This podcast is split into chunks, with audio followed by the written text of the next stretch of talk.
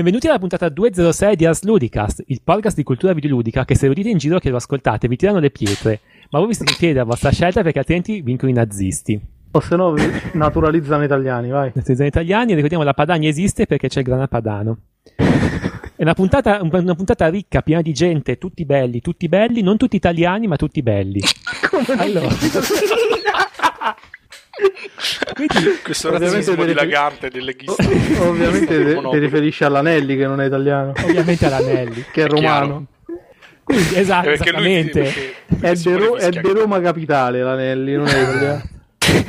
Ci pre- presentiamo quindi tutti i fortunatissimi in questa, che ci sono in questa puntata. Simone Tagliaferri, detto a gran voce Opona. Oh, Ciao. salve. Matteo Anelli, l'Anelli. Salve a tutti. Il Rud, detto il Rud. Buonasera a tutti. Eh, Diciamolo il nome di Mr. Rude una volta tanto. No, no, no, no, no, ormai eh, deve rimanere mistero, non è stato mai detto. E Jimmy del Forum. Eh, Buonasera a tutti. Che molti conosceranno come Jimmy Beck, visto che ha cambiato il nick gli ultimi Recentissimamente. 5 minuti per farci rispetto a noi. Insomma. Ah, In realtà era proprio perché ho c'ho dei trascorsi su TGM che non vorrei che venissero, diciamo, in un qualche modo collegati a questa cosa, per cui volevo rimanere sul vago, però fai Non vuoi, non vuoi farti riconoscere, quindi non daremo l'indirizzo, il nome e il cognome veri, ok? Ok, Dai, lo possiamo dire se era dato al trollismo professionista.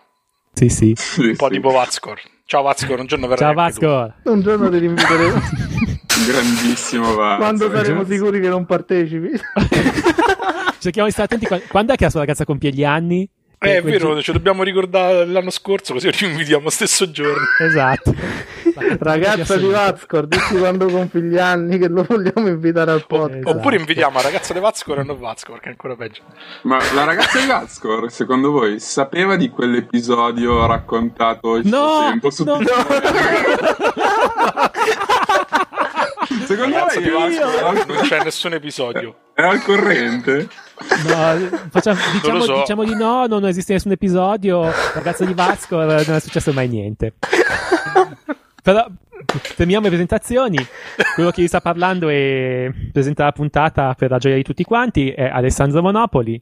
Come sempre ho fatto la musica di ingresso che avete appena sentito, che è Painful Memories da Heavy Rain. Il compositore ha fatto un po' di fatica a trovarlo, sono tipo 500, quindi dirò di Sony Music. Cioè, hanno scritto una nota all'uno? Ma ci sono tipo additional music, tipo 40 nomi. Quindi. So- Sony Music, prendiamola per buona, la SIAE speriamo che non ci mangi la testa. Quindi- Eh, se posso dire una cosa, eh, um, ho apprezzato moltissimo l'assolo e la distorsione. Lo dico così alla cieca perché tanto comunque c'è sempre un assolo e c'è sempre della distorsione nelle sigle. No, è quella chitarra classica di dice senza metronomo, quindi proprio molto morigerato. Comunque, a parte questo, eh, siamo, questa è una puntata di quelle riflessive dove tutti noi parliamo di- di- dei massimi sistemi e in primo luogo, e in questo caso, è sui giochi open world o sandbox o anche se mi sembra di capire che sono due cose diverse. Quindi passiamo la palla agli esperti, che in questo caso sono il nostro, amatiss- il nostro amatissimo Rud e il... Minacci eh, sempre di morte violenta. Guarda come sì. sei ipocrita di fronte a un microfono, È a una telecamera. Sì, sì, bene. Di fronte a una creatura così indifesa, Eh, soprattutto. sì. Infatti, E no, e non nostro- è neanche italiano. non è Eh, italiano, cosa vogliamo... Sti leitmotiv, eh? No, dai, ba- ba- basta battute sulla, su, sul Rud. Basta battute razziste, su. Esatto. E il nostro, il nostro ospite Jimmy, che anche lui è un grosso esperto del genere, addirittura si è fatto una scaletta, non sapendo che noi siamo dei, dei buffoni Allora, parliamo io senza limite. percepisco mh, E la per presa per il condicio non è culo italiano e- neanche lui. No, no, no, No. anzi, anzi, no, in realtà è stima, davvero. Noi siamo dei barboni, madonna, ogni volta che partiamo... Ero così contento di essere ospite a questa cosa, ero, come- ero contento e quel mis- quella sensazione che è un misto tra l'eccitamento e la sensazione di aver fatto qualcosa di sbagliato, come quando tuo papà ti dà i soldi e tu ti vai a comprare i giornaletti porno. No, perché tu devi Eh. aspettare una cosa tipo simposio di Platone, no? Tutti Esatto. noi- Tutti lì. Platoni che seduti su delle rocce che discute, discutevamo di filosofia e invece no, siamo dei cattivi, vai. Eh, Sì. Perfetto. Quindi passo la parola a Rud, che ci racconta un po' di questo... Che cos'è un gioco open world? Dicelo a noi. Un gioco è difficile proprio definire proprio una, cioè dare una definizione unica per tutti i giochi open world. In generale, un gioco open world, ogni, cioè per gioco open world viene definito un gioco che non è strutturato a livelli statici, nel senso che eh, viene dato invece di avere una sequenza di livelli preimpostata, eh, ha invece una sorta di mappa di gioco eh, completa e sem- persistente che viene mh, continuamente percorsa dal giocatore. Quindi abbiamo cioè, qua. Eh, Qua quindi praticamente si può andare dai, dagli open world classici alla GTA, in cui cioè sono giochi d'azione appunto, in cui invece di stare in un corridoio si sta in una città e si svolgono varie missioni, invece dall'altra e si, si arriva fino anche agli RPG, gli, uh, agli RPG che hanno praticamente mappe uh, gigantesche piene di missioni, piene di attività e uh, permettono appunto ai, ai, ai, vari giocatori di fare l'esperienza come, cioè vivere l'esperienza come vogliono loro.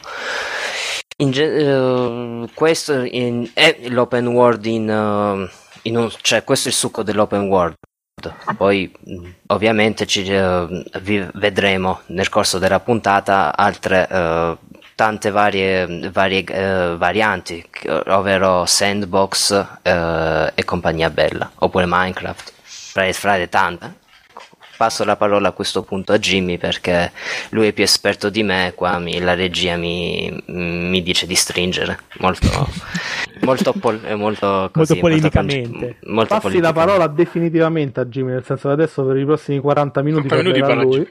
Eh, grazie. grazie per la fiducia. ehm, Guarda, allora, quello che ha detto Rud è vero, nel senso che ci sono dei, delle sorte di categorie.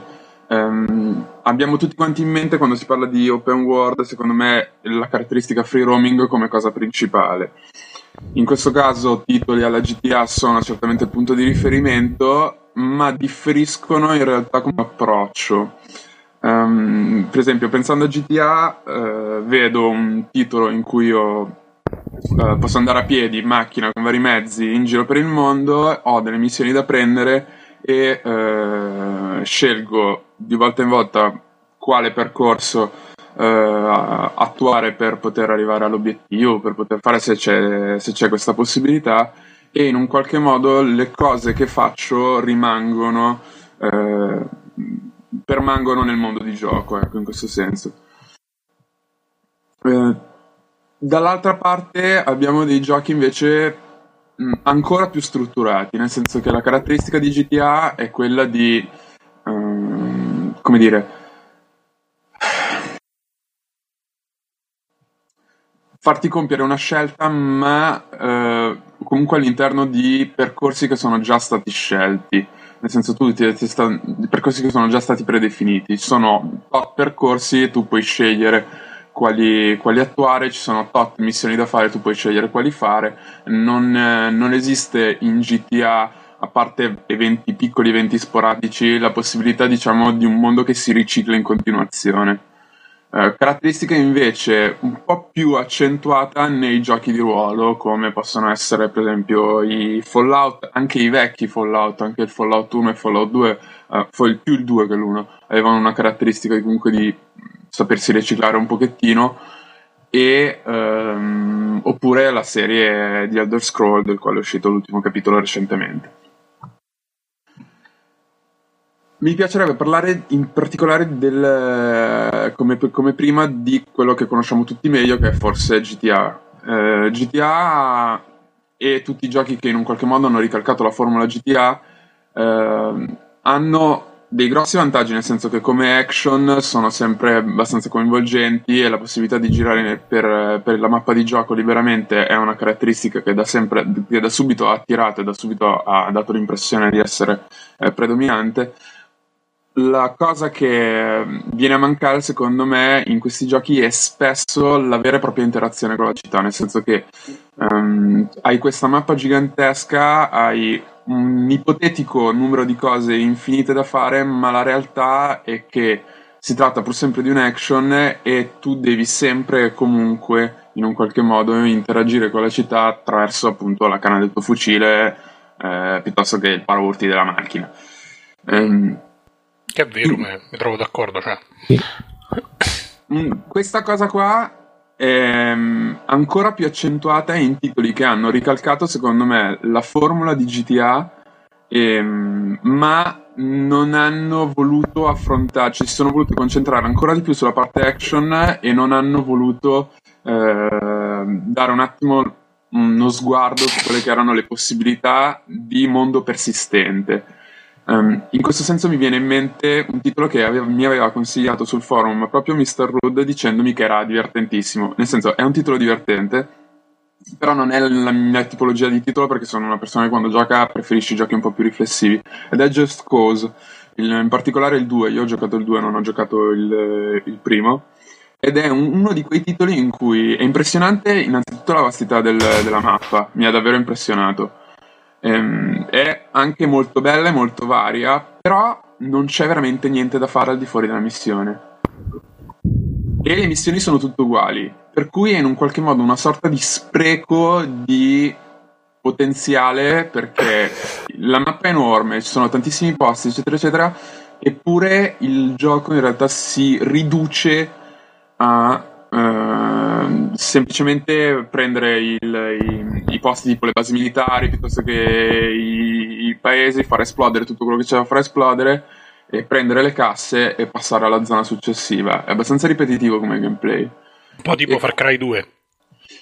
Far Cry 2 non l'ho giocato, il primo l'ho giocato e non mi era dispiaciuto nella misura in cui è uno di quei giochi che quando l'ho installato, quando l'ho comprato e installato, pensavo fosse semplicemente uno shooter. Invece la caratteristica free roam, perché non avevo letto molto, mi era semplicemente stato detto che era una ficata. Ah, ok. Ehm, eh, invece aver, eh, aver incontrato diciamo la caratteristica essermi scontrato con la caratteristica free roaming mi ha dato una sensazione di piacere e non gli ho chiesto niente di più que- tutto questo era un po' per dire che eh, free roaming open world è una caratteristica che secondo me è stata introdotta in molti giochi come una future, come se, come se fosse quasi d'obbligo eh, per, per un gioco di quel tipo, ma in realtà non è sfruttata. È semplicemente introdotta così senza, senza forse neanche averla ri- riflettuta troppo bene quando è, stata, quando è stata introdotta nella caratteristica di gameplay. Per esempio, Ho un esempio, un esempio è il primo Mafia. Il primo Mafia è un gioco bellissimo, a me è piaciuto tantissimo. Se segui la storia e ti fai le missioni, andare in giro non ha senso. Non serve a niente, infatti- cosa non infatti- aveva senso. Tipo il treno non serve a niente fino a che non sei arrivato alla fine del gioco che sei obbligato a prendere il treno. sì, è vero. Sì, esatto, ma ci sono un sacco di cose che in realtà non, non hanno molto senso. E ci sono un sacco di posti, mi ricordo, io l'avevo giocato tanto l'avevo gio- e reinstallato più volte perché mi era piaciuto molto, per cui anche tipo, l'ultima volta che l'ho giocato è stato qualcosa come due anni fa, neanche tanto tempo fa. E, mm, aveva un sacco di posti che tu in realtà potevi, se, se diciamo ti, ti marchingegnavi un pochettino riuscivi ad entrare o riuscivi a scoprire, ma in realtà non, non avevano niente, niente di caratteristico, come la possibilità di eh, della modalità fatti un giro era veramente, cioè che era praticamente la modalità completamente libera, eh, avulsa dal- dalla storyline e, dal- e dalle missioni principali. Non aveva, era veramente andare in giro, sparare fin quando non ti finiva la benzina, non ti finivano le munizioni e dovevi fare benzina e riprendere le munizioni. Cioè, non aveva molto senso. Il Root vorrebbe dire qualcosa. Sì, volevo dire, ovviamente, il, eh, so- eh, volevo dire un, un piccolo appunto prima sul Mafia, sono d'accordo che su Mafia il, eh, il free roaming non funziona molto bene perché è un, eh, è un gioco molto comunque dettato dalla progressione delle missioni, quindi prende dal free roaming le parti più noiose, fra virgolette, cioè le sfiacchinate, le, le sfiacchinate in auto, tutti i tempi morti più o meno che sono le parti fra virgolette più noiose del, del free roaming. Quello che volevo dire è che c'è una differenza sostanziale fra il, il- ehm, proprio l'approccio che prende un, un titolo simile GTA è un, um, è un titolo magari più RPGistico, nel senso il- l'RPG eh, punta sull'immersività, cioè creare, eh, dare una- la sensazione di un mondo persistente e fare in modo che il giocatore si cioè, viva proprio il mondo in tutta la sua interezza, nonostante qualche difetto di logica videoludica o comunque altri problemi di design. Mentre giochi che appunto come Just Cause o, comunque eh, Crackdown, S- eh, Saints Row, sono i giochi che pro- propongono invece una visione più eh, ludica dell'ambiente di gioco, nel senso che il- la mappa viene vista come un parco giochi, un parco divertimenti e il- la, ge- cioè, la genialità, fra virgolette, o comunque l'interesse del giocatore sta nel vedere come interagire, cioè trovare le maniere più divertenti, proprio nel vero senso del termine, in cui muoversi in questo mondo. Just Cause alla fine è un, mm, è un gioco in cui si fanno quattro cose in croce per tutta la mappa. Il problema, cioè il- la differenza dove sta? Nel come farle, nel senso vengono date degli strumenti come i veicoli o comunque la dinamica del rampino e della paracadute che eh, cioè, stimolano la curiosità del giocatore a trovare maniere sempre più pazzesche di utilizzarli. Quindi la differenza sostanziale sta in questo, nel senso vado per l'immersività o comunque mm, cerco di far entrare il videogiocatore in un mondo coerente oppure gli do un parco divertimenti su cui fare eh, ciò che vuole. Questa in generale è la differenza fra i due. Bene, ma eh, Just Cause, è- io lo capisco perché comunque giocandolo mi sono accorto che non mi stavo divertendo in maniera assurda semplicemente perché era colpa mia, semplicemente perché non era la mia tipologia di gioco. Ehm, però è effettivamente un gioco anche pensato bene dal punto di vista strettamente dell'action, nel senso che è molto divertente, effettivamente le meccaniche del rampino sono eh, eccezionali e ti permettono una certa varietà di modi per fare casino, ma il punto è, era davvero necessario mettere a disposizione una mappa intera, così aperta e così enorme, è enorme la mappa di Cause, veramente grandissima, con l'aereo da parte a parte della mappa, ma ci metterai due minuti e mezzo buoni, ma forse anche, forse anche qualcosina in più, è una cosa che in GTA non succede. Io mi ricordo in San Andreas eh, farlo cost, cost to cost con, con un aereo- con un aeroplano con un elicottero era abbastanza veloce, era- prendeva 30-40 secondi, no- non di più. Sì, effettivamente è vero.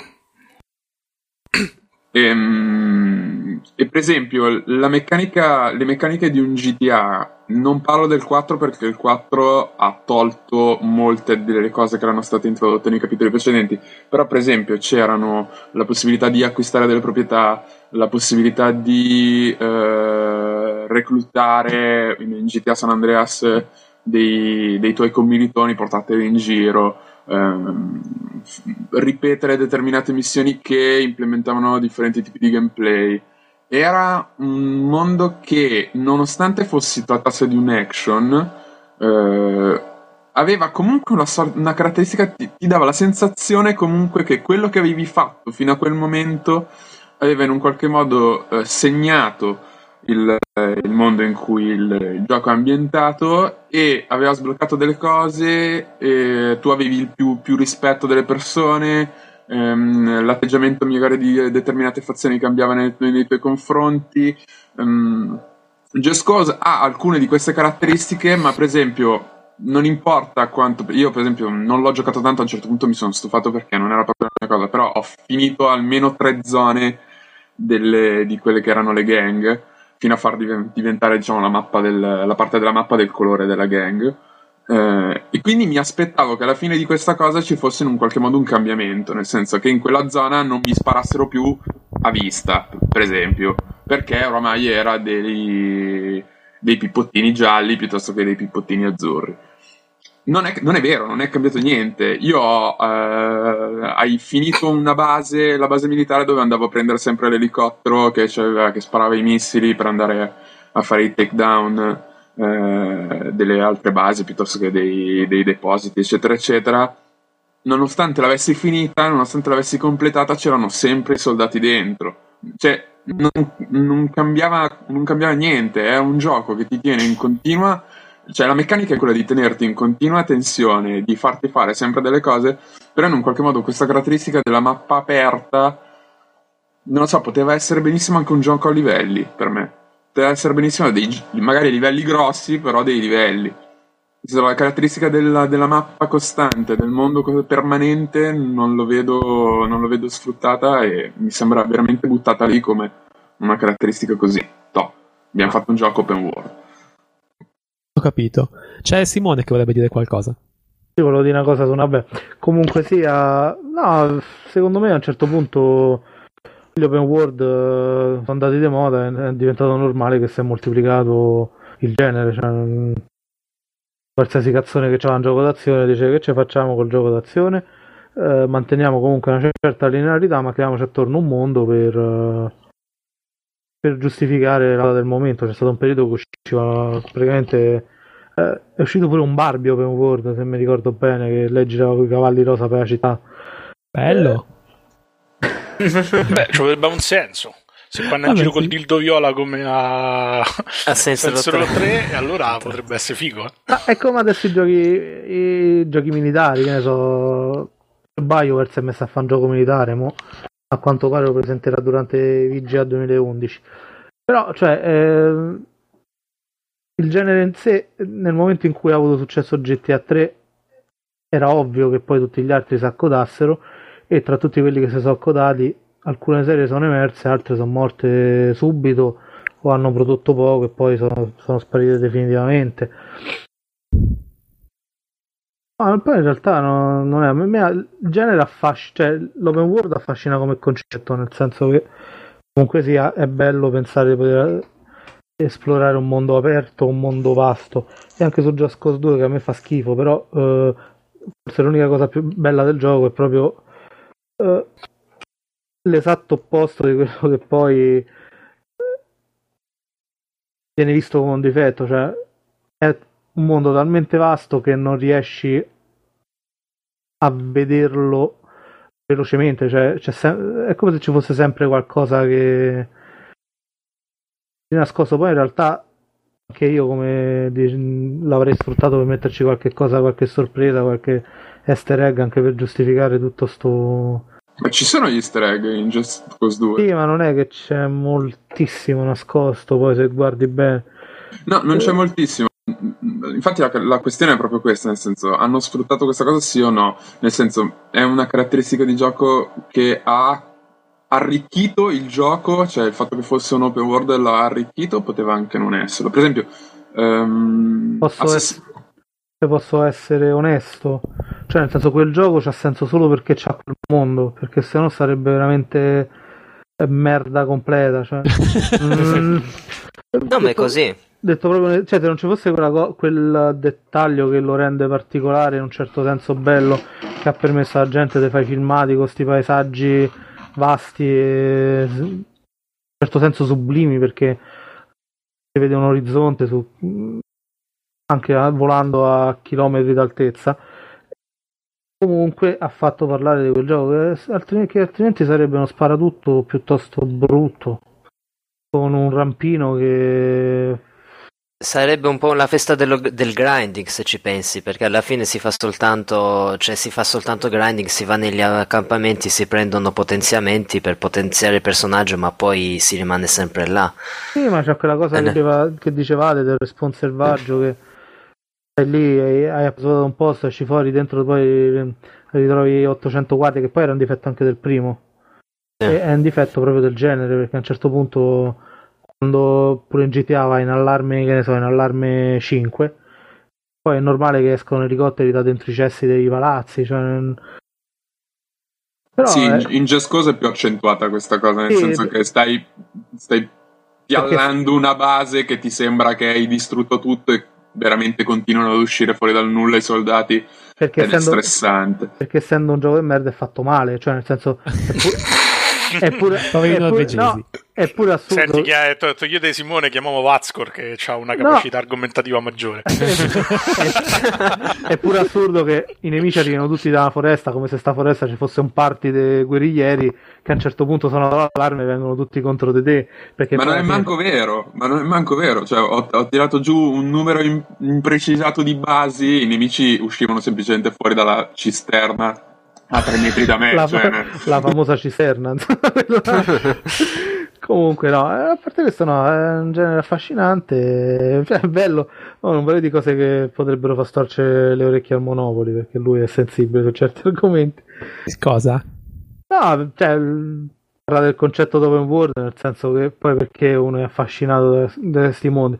Perché secondo me è il genere che meglio uh, adatta a un certo tipo di descrittività di un, di un mondo nel suo complesso. Cioè pensiamo a un gioco di ruolo come Skyrim a locazioni, non, non riusciamo a pensarlo. Invece, beh, io, lavo, io là volevo andare a parare. Cioè, è bello. Sì, Però parla, pensiamoci. Facciamo mente locale, no? Prendiamo appunto Skyrim, no? che sta sulla bocca di tutti. Adesso proprio ho letto su Control Alt Del che ho già fatto una, una striscia su Skyrim No, l'ha fatta su, su, su Twilight. No, è vero, la, un po' di giorni fa c'è ragione, perché oggi eh, mi sono letto che l'hai malincato tu. E un paio di giorni fa, in realtà, faceva la cosa su Skyrim e prendeva per culo gli, gli NPC. E il suo, diciamo, il suo commento del gioco è: Ah, mi sono divertito tantissimo Skyrim, una riga. Dopodiché ci saranno quattro cartelle di cose che su Skyrim non funzionano. Ah, vabbè. Ah. è un problema grosso Perché praticamente, sì. oggettivamente non funziona un cazzo. Forse anche, qualitativamente è anche peggio di Oblivion quando è uscito. E, e, alla fine è proprio questo. Ma a questo punto l'open world serviva in Skyrim. Cioè, sotto certi punti di vista, eh, io lo trovo un, po' un, un grandissimo passo avanti rispetto a Oblivion, che era veramente troppo limitato. Non si capiva dove voleva andare a parare. Però in concreto ci troviamo davanti a un gioco che è una specie di giocattolo rotto che è un po' un giocattolo rotto come era un giocattolo rotto Daggerfall che è uscito vent'anni fa però Ma Daggerfall non hanno mai sistemato è sempre stato rotto eh. ma in realtà franca, io non credo che sistemeranno tutto a Oblivion a, Skyrim come non hanno mai sistemato niente in Oblivion in realtà cioè ti permettono di finire il gioco senza bughi ma appena ti discosti un po' dai trame principali hanno tirato, fuori, hanno tirato fuori il DLC con le armature per i cavalli perché i cavalli morivano troppo presto ma eh. scusa ma voglio dire ma eh, vuoi mettere eh. Eh. no in realtà dopo anche anche, almeno su 360 poi hanno fatto anche una patch in cui i cavalli comunque campavano un po' di più, anche se comunque muoiono subito.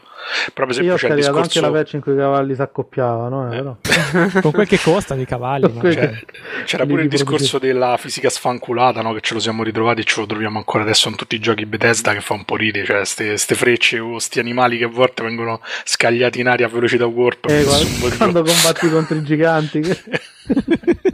è sempre un casino. Le faccende, le faccende tecniche open world, minchia.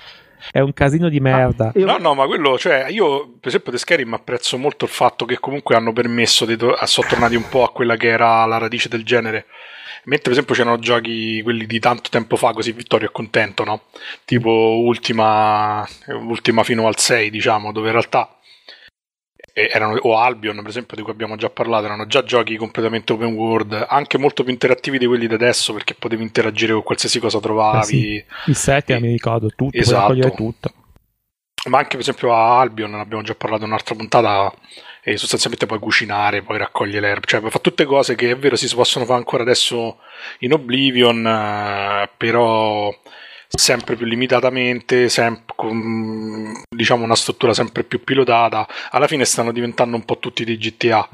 E fortunatamente Skyrim hanno avuto l'intelligenza di fare le quest eh, totalmente generate dal computer, come, era da, come, erano tanti anni fa i giochi Bethesda, e ti permettono di fregartene alcune, della trama. Alcune, alcune sì, in realtà. Tutte. Vabbè, quello è chiaro. Cioè, pure, pure nei giochi vecchi, pure Daggerfall, in realtà c'è la storia che è completamente scritta. Diciamo, no, scrittata, sviluppata, insomma, cioè, ci hanno lavorato i level designer e poi ci sono le quest secondarie, che però secondo me, come diceva pure Simone, il fascino sta un po' là, no? che te ne va in giro, cazzeggi e basta. Cioè io francamente eh, mi sono un po' di, disinteressato ai giochi Bethesda, non solo per i bug, ma anche per il fatto che Morrowind e Oblivion erano giochi estremamente noiosi per il genere.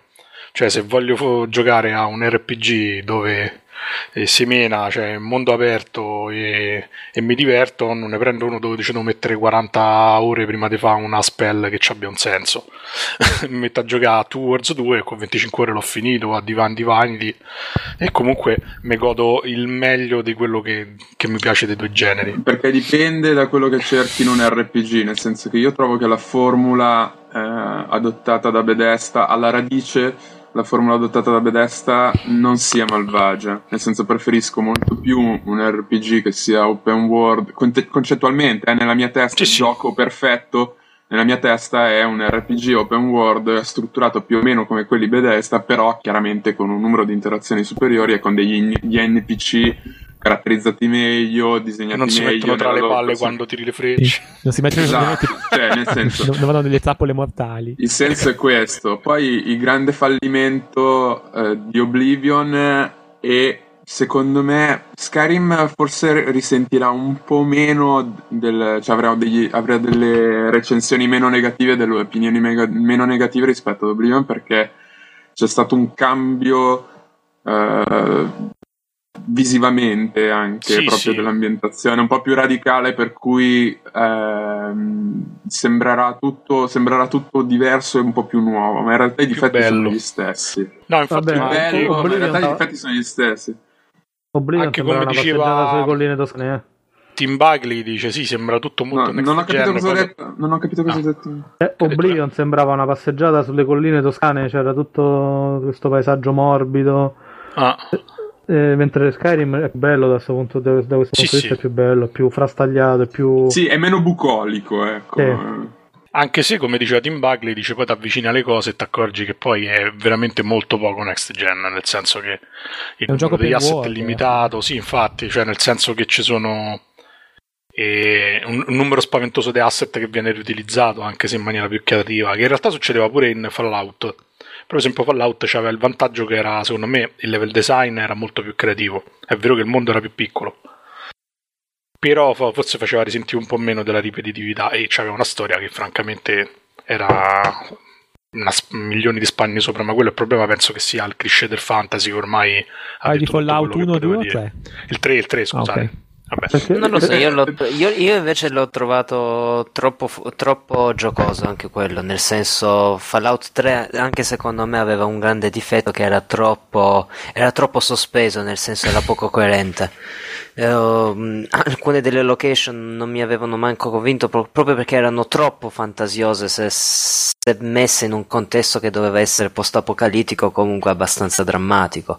Poi, A me bene... ne viene in mente una sola, nel senso che solo Oasis era un po' fantasioso. Non lo so, cioè, penso che in generale Fallout 3 uh, sia andato molto per uh, il, un, l'effetto shock, cioè in generale ti metteva tante belle cose, per esempio Megaton, la città con la bomba in mezzo, che dopo 2000 anni nessuno era, era, riuscito a disinnescarla, insomma, uh, Necropolis, poi che altro, Rivet, Rivet City, in generale cioè, si preoccupava più nel crearti un comparto scenico, che è un po' anche un po' il problema di parecchi titoli open world, cioè ti dai il comparto scenico tutto bello, tutto, tutto bello, fantasioso, zuccheroso, poi però il mondo manca di coerenza. Nel senso, in questo senso, io almeno come, come penso io, come concepisco io l'RPG open world, preferisco un gioco più coerente come un New Vegas, come un Fallout New Vegas o come un Fallout 2, che è più coerente a se stesso, un po' più uh, e più o meno, uh, cioè è più ci credi di più, ecco personalmente. Poi... Non ho giocato il New Vegas, però ho giocato tantissimo il 2.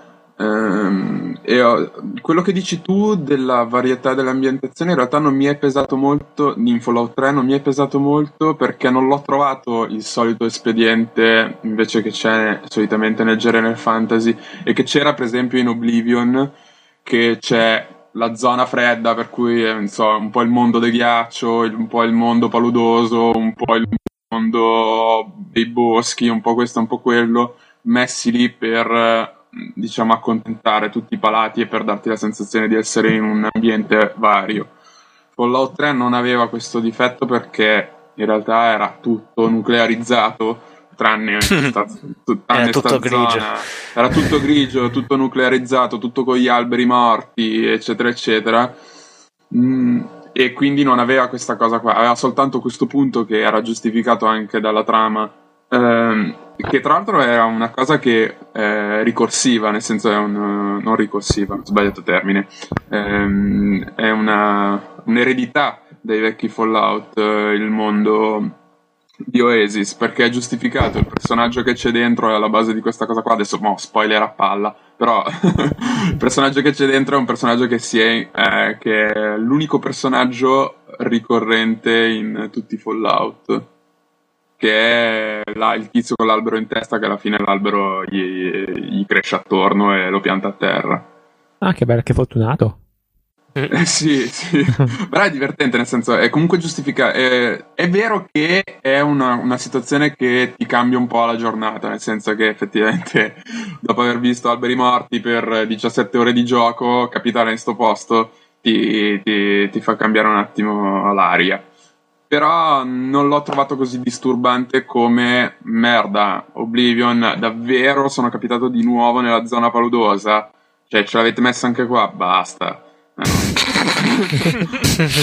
ma quello dipende no, parecchio dal fatto che ormai ne avrai giocati talmente tanti pure tu che vedi sempre No, cose. quello è vero, però per esempio, che ne so, prendiamo anche un gioco dal budget molto minore, no? Non, non, parliamo di Two Worlds che effettivamente è quasi indie come qualità, cioè a un certo punto arrivi al margine del mondo e vedi il mare che finisce a quadrato. Oh, bello! Questa in bello. realtà è una visione eh, dei cristiani prima di Galileo del mondo. La terra piatta.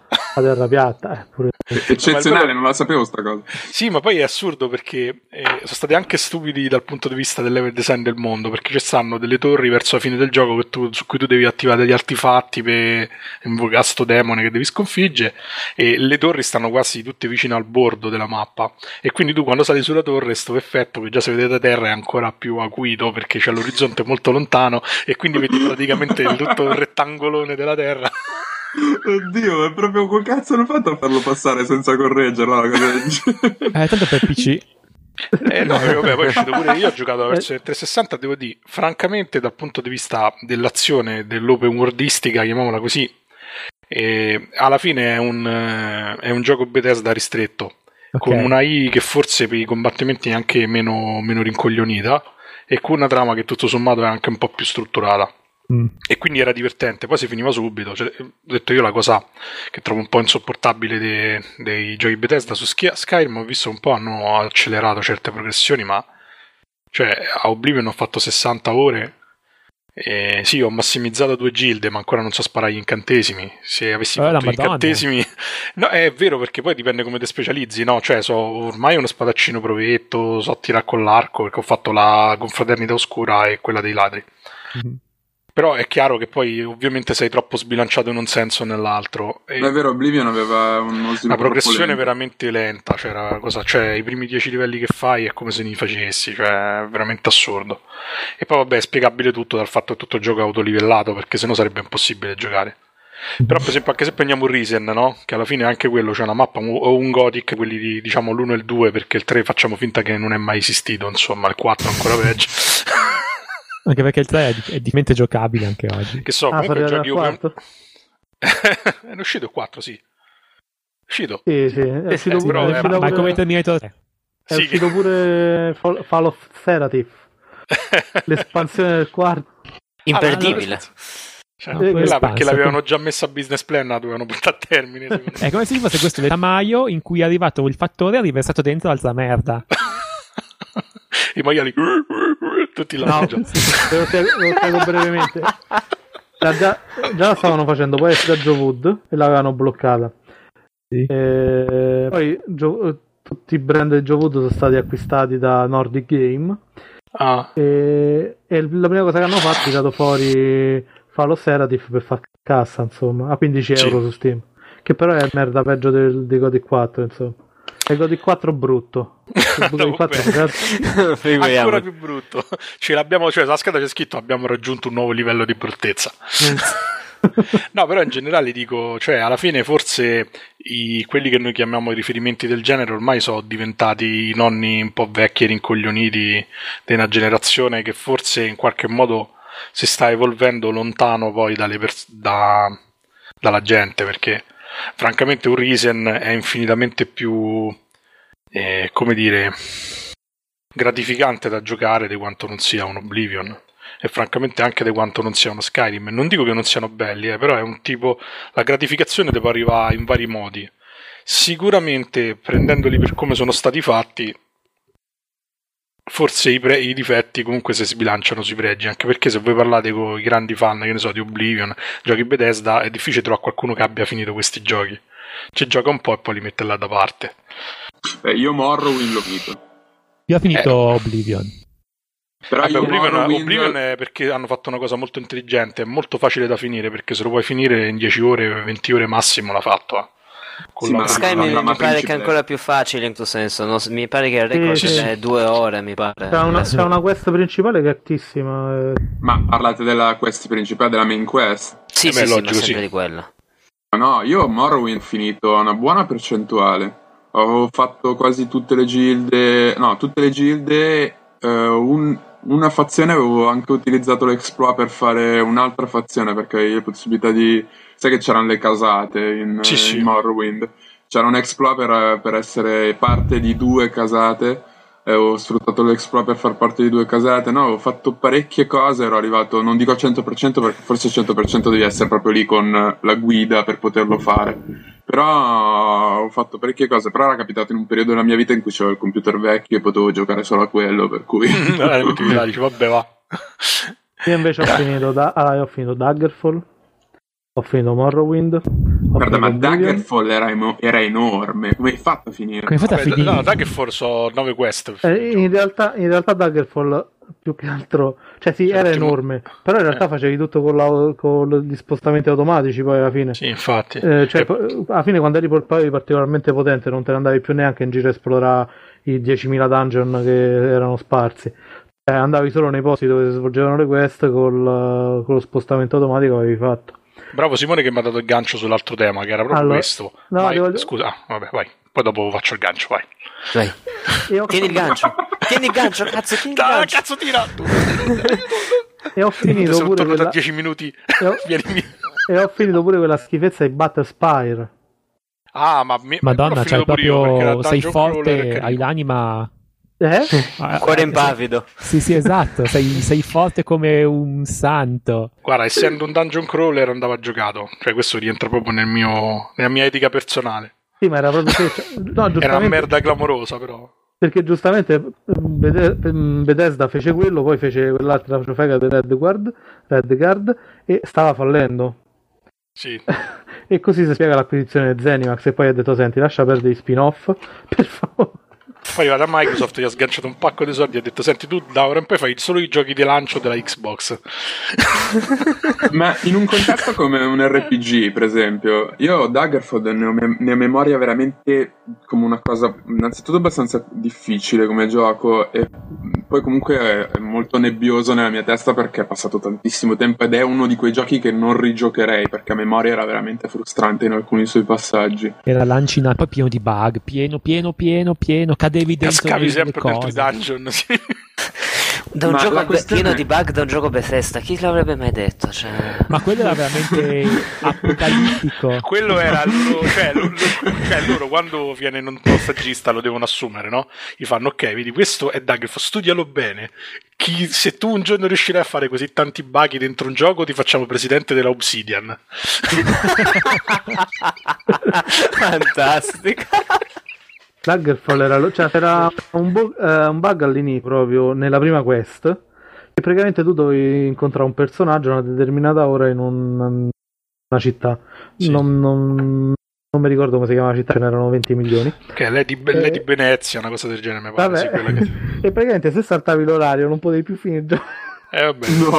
A posto! Ma tanto Daggerfall aveva, aveva un'estensione tipo il nord Italia sì, era, era mastodonticissimo. Era enorme. E ogni, sì, sì. e ogni volta che i personaggi davano un orario ti veniva l'ansia perché dicevo, oddio, fammi sbrigare perché se non arrivo all'orario giusto poi non mi vado più avanti. Infatti penso che l'ho ricominciato 4 o 5 volte prima di portarlo a termine. Insomma. Ecco qua che Simone sta... mi ha ridato il gancio, quindi storta me lo fate, me lo fate tirare sto gancio. Tira sto gancio. Se voglio che discorso, sì, eh, il discorso è proprio questo, cioè è una domanda in realtà, non è un discorso. Ma vedete, alla fine poi si fa sempre a parlare su queste cose tutto sommato, no? Eh, Daggerfall, vabbè, ma tanto alla fine ti sposti con lo spostamento automatico, che poi è quello che fai anche in Oblivion, che fai anche in Skyrim, che fai in quasi tutti questi giochi, perché poi quasi tutti ti danno la possibilità di andartene in giro teleportandoti, perché dopo un po' se no diventerebbero troppo pesanti. O il fatto che alla fine, eh, cioè, non giriamoci intorno, GTA 4, il fatto che c'erano molte poche attività rispetto ai passati, al 99% della gente non gliene ha importato nulla, anzi forse hanno apprezzato di più la storia. Non eh, vuol dire forse che come genere stanno fallendo, cioè nel senso che alla fin fine si è perso un po' il senso dell'open world inteso come mondo interattivo, magari perché non ci sono più i mezzi per farli, perché la tecnologia è diventata troppo dispendiosa. Cioè, Se... io francamente vedo Skyrim, vedo, da, vedo Oblivion, vedo un po' tutti questi giochi, ma anche Risen, e alla fine mi sembrano degli MMO con, la, con un po' più di storia. Secondo me è un problema. Secondo me la percezione che si ha di questa cosa è un po' traviata, nel senso, come al solito, c'è la voce di chi urla più forte e spesso la voce di chi è meno interessato e meno. non gliene frega anche. cioè, nel senso, è contrario a qualcosa, eccetera, eccetera.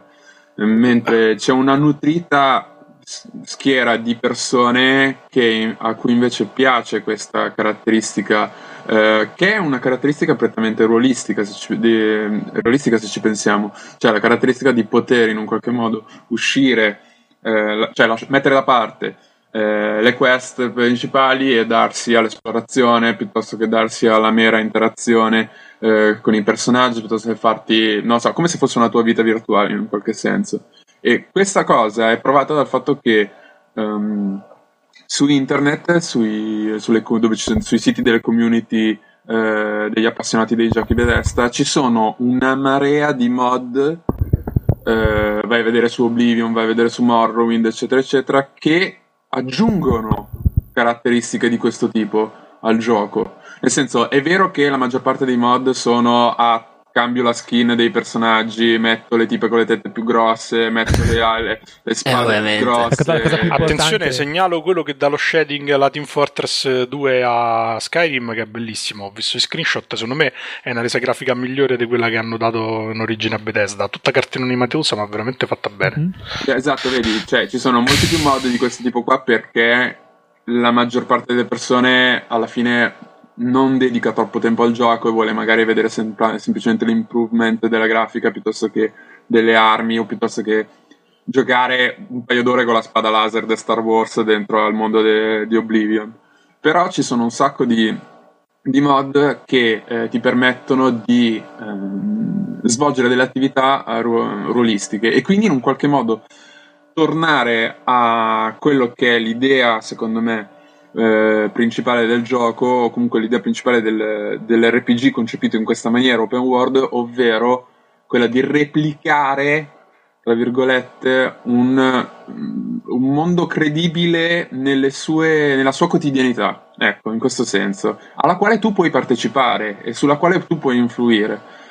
Eh, per esempio, faccio, un, faccio un, un esempio che è indicativo eh, tro- trovo inaccettabile che Bethesda non abbia mai fatto in modo che una volta arrivato in vetta alle, dopo aver scalato tutti i gradi diciamo di una, di una, di una gilda tu arrivi lì e basta, è finito, punto cioè il tuo ruolo come capogilda non esiste cioè, tu, non esatto. impart- tu non puoi impartire ordini non puoi eh, dire mi serve questo, mi serve quest'altro.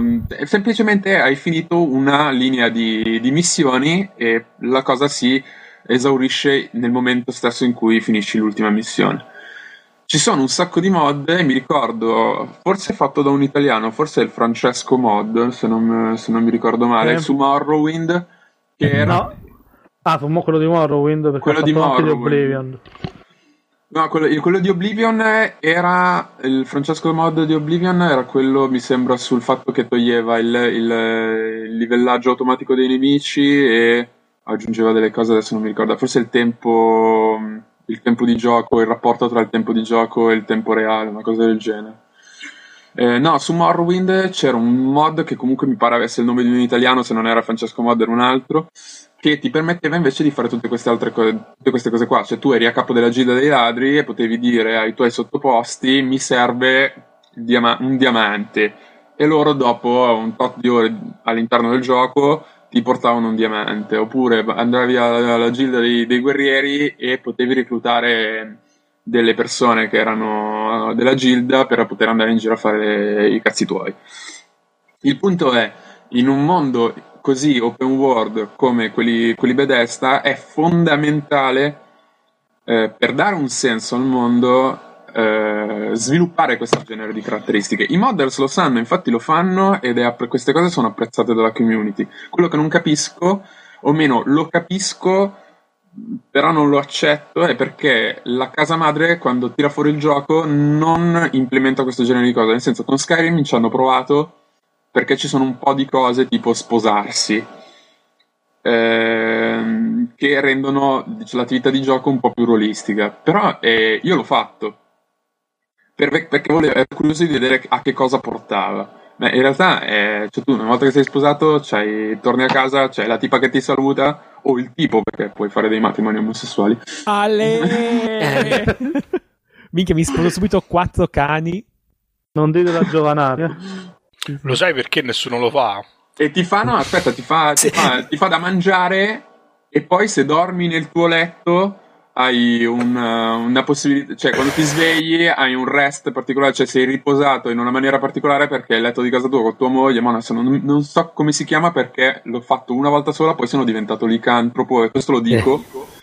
Eh, sono diventato licantropo e diventare licantropo ti impedisce di usufruire di questa cosa. Cioè, Matteo, posso lican... dirla io? Matteo, posso cioè, dirla io? È chiaramente ostico contro il bestiality questa cosa. Io... e ciò non va bene, diciamo. Ciò, ciò questo non va bene, cioè discriminazione per i gusti sessuali. eh no, eh no. Come Bene, Matteo, la posso dire? La dico io poi la battuta che volevi dire tu. Se diventi vampiro no, però. Quindi la no. necrofilia ammessa. No, volevo dire, nessuno lo fa perché l'ha già fatto Molino con Fable e abbiamo visto tutti come è andata a finire. no, io volevo essere un po' più serio, cioè nel senso che se vai a vedere, alla fine in eh, quasi 5 anni Francesco Mod l'hanno scaricato 300.000 persone, che non so poche, però capisci bene che è, un altro, è un'altra metrica rispetto a quante copie ha venduto Morrowind o Oblivion nello stato in cui erano. Sì, ma... ma tieni presente anche dei, il numero di giocatori su console ehm, che non hanno la possibilità di scaricare i mod. ma magari sì, io sono convinto che in realtà mh, questo genere di giochi, in particolare per quelli famosi, sia più una questione. Eh, diciamo di, di, di, tecnica, insomma, di fascinazione per le specifiche elevate, no? Perché, come dice pure Simone, sembra più gioco un gioco col mondo open world anche se poi in realtà spesso è vuoto o comunque è riempito alla meno peggio. Perché francamente io, devo essere sincero, un gioco da mondo virtuale, nonostante ormai quasi tutti i giochi hanno mappe grandi, non se ne vedono da tanti, da tantissimo tempo. Cioè in realtà sono tutti giochi che devono più a Garry's Mod che a, diciamo... ai vecchi giochi di ruolo come potevano essere un Magic Candle, come poteva essere un Ultima dei Tempi uh-huh. d'Oro, eccetera. Tornando invece un po' a bomba sul genere, io vi volevo lanciare un guanto di sfida e andare ad analizzare un, uh, un formato che forse è borderline. Sì. Chi, chi, di voi ha giocato, penso tutti, tranne Simone, perché Simone è gay, e ha giocato per esempio i giochi di Batman o Però in ha Skyrim, avuto modo di vedere l'ultimo Skyrim Zelda? Mi posso, mi posso sposare anche in Skyrim, caro. ecco. anche con i cammelli poi giocato in Skyrim. Come dicevo, chi ha giocato gli ultimi due giochi di Batman? Io ho giocato Oppure... al primo e sto giocando al secondo. Eh, Io ho giocato solo al primo e il secondo ancora non l'ho preso. Zelda Skyward Sword piuttosto che Wind Waker. In realtà è un altro approccio all'open world perché diciamo sono giochi che comunque sono anche estremamente non lineari. Oddio, Batman non tanto. E... I cattivi. Però fanno un, un uso diverso di mappe diciamo il primo Batman è abbastanza ristretto e il secondo non tanto, cioè siamo più a livello forse di un free roam eh, medio. Mm. Non so come dire. Non so, tipo Divine Divinity 2. Eh, volendo anche. Cioè, però hanno un approccio più focalizzato, ma in realtà anche Gothic, perché Gothic in realtà le mappe non sono enormi, sono sfruttate bene, ma diciamo sono abbastanza contenute come dimensioni. Cioè, alla fine, perché fa chilometri quadri di territorio e poi riempirlo con roba random, oppure nel caso di di Saints Row di gente da massacrare a meno peggio che magari manco se ne accorge che viene brutalizzata. Oh sono morto. Sì sì sono bellissimi. Passanti just uh, a Saints Row sono inutili peggio quelli di GTA stai là li massacri tutti.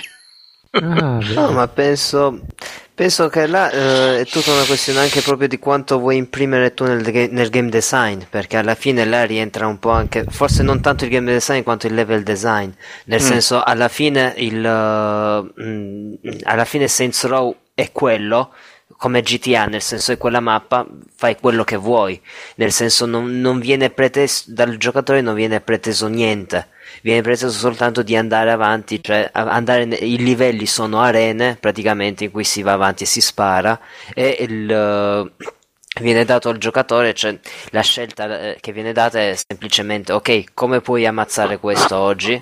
Questo è il tutto. Mentre là, ovviamente, in, per esempio, in un gioco come Batman, appunto, il level design è più, è più, è, più, è più concentrato, nel senso comunque ha un peso maggiore. Cioè, Però eh sì, sì, finisci, finisci. Sono, sono no, nel senso faccia, che... cioè io ho giocato il primo Arkham, Arkham Asylum e l'ho trovato, mi ha divertito un casino. Eh sì, ho trovato che il level design fosse veramente poverissimo. Sì, Ma... però lo sai che c'ha un grande pregio che forse c'è anche un po' Assassin's Creed, non il primo, diciamo dal secondo in poi. poi. Il sì. fatto che alla fin fine il gioco è diciamo è linearizzato, no? per renderlo a prova imbecille però è non lineare in come tu risolvi le situazioni, un po' quello che è un po' la tradizione anche del primo Deus Ex, il secondo pure un po' si è, si è mm. perso su questi aspetti. E forse là c'è un free roam diverso, magari n- non devo fare i chilometri, ma magari devo fare eh, chilometri col cervello per capire come superare una stanza piena di stronzi che stanno là. Ma, ma non penso ma tantissimo, non penso tantissimo sinceramente. Cervello no. Perché... No vabbè aspetta perché io l'ho giocato a livello hard, il primo e anche il secondo sto giocando a livello hard perché effettivamente la sfida aumenta moltissimo perché Arkham Asylum c'ha il problema che è un po' tipico di tutti questi giochi moderni che è veramente troppo facile a livelli più bassi, cioè non c'è sfida. Io l'ho giocato a livello medio e l'ho trovato abbastanza facile, ma soprattutto scontato nella soluzione, nel senso entri nella stanza, perché il gioco si divide in due, in due, in due fasi. La fase in cui eh, entri in una stanza e ti devi menare, diciamo, in melee, cioè in combattimento sì. ravvicinato, e poi invece le stanze in cui i cattivi sono armati di fucile, ce ne sono meno e tu li devi eliminare, diciamo, in maniera stealth. Sì, però il, il, il gioco ti... conclude qui eh, eh, però sì, a livello però hard è insta-kill e quindi devi veramente giocare bene. no, vabbè, ma le scene stealth sono anche create in una maniera sì. che praticamente la prima è la basilare, poi viene aggiunto ogni volta un elemento che comunque cambia un po' le carte in tavola, come il collari per esempio, sì. Mm, o comunque altre cose. Cioè, là sta il level design, nel senso riproporre la stessa situazione però uh, leggermente cambiata. Ovvio, non è lo stealth genuino lo stealth di un Thief o di uno Splinter Cell magari, cioè più un, è più uno stealth uh, da puzzle game, da Metal Gear sì, Solid sì. se vogliamo, però comunque denota comunque una certa traccia del, uh, del level design, cioè non viene lasciato tutto alla merce del giocatore. No, però per esempio in Batman, Batman Arkham, Arkham Asylum, ho trovato che la componente, tra virgolette, free roaming, che poi non era proprio free roaming perché erano solamente delle vaste aree, cioè vaste, neanche tanto vaste, cioè erano dei cortili tra, tra un palazzo e l'altro. A me, onestamente, poteva anche non esserci L'unico modo in cui l'ho sfruttato è salire sul palazzo più alto e farmi una planata perché mi piaceva planare col mantello, ma è l'unica e nelle stanze al chiuso non lo potevi fare. È l'unico modo in cui ho sfruttato fa- il fatto che ci sia posto una componente tra virgolette free roam. Ah sì, tornare nella Batcaverna verso la fine del gioco perché mi ero scordato com'era e dove era e ho voluto ritrovarla, ma basta, questa era l'unica, l'unica cosa che avevo sfruttato. Per il resto Ai. poteva pure non esserci. Io dico, invece l'ho usato un po' per i power up, penso per dovuta alla difficoltà, perché se non prendi quasi tutti gli, i power up ci stanno delle situazioni che a livello hard non riesci proprio a fare. Cioè, per esempio, se non c'hai il triple batarang eh, da certe situazioni non ti schiodi proprio.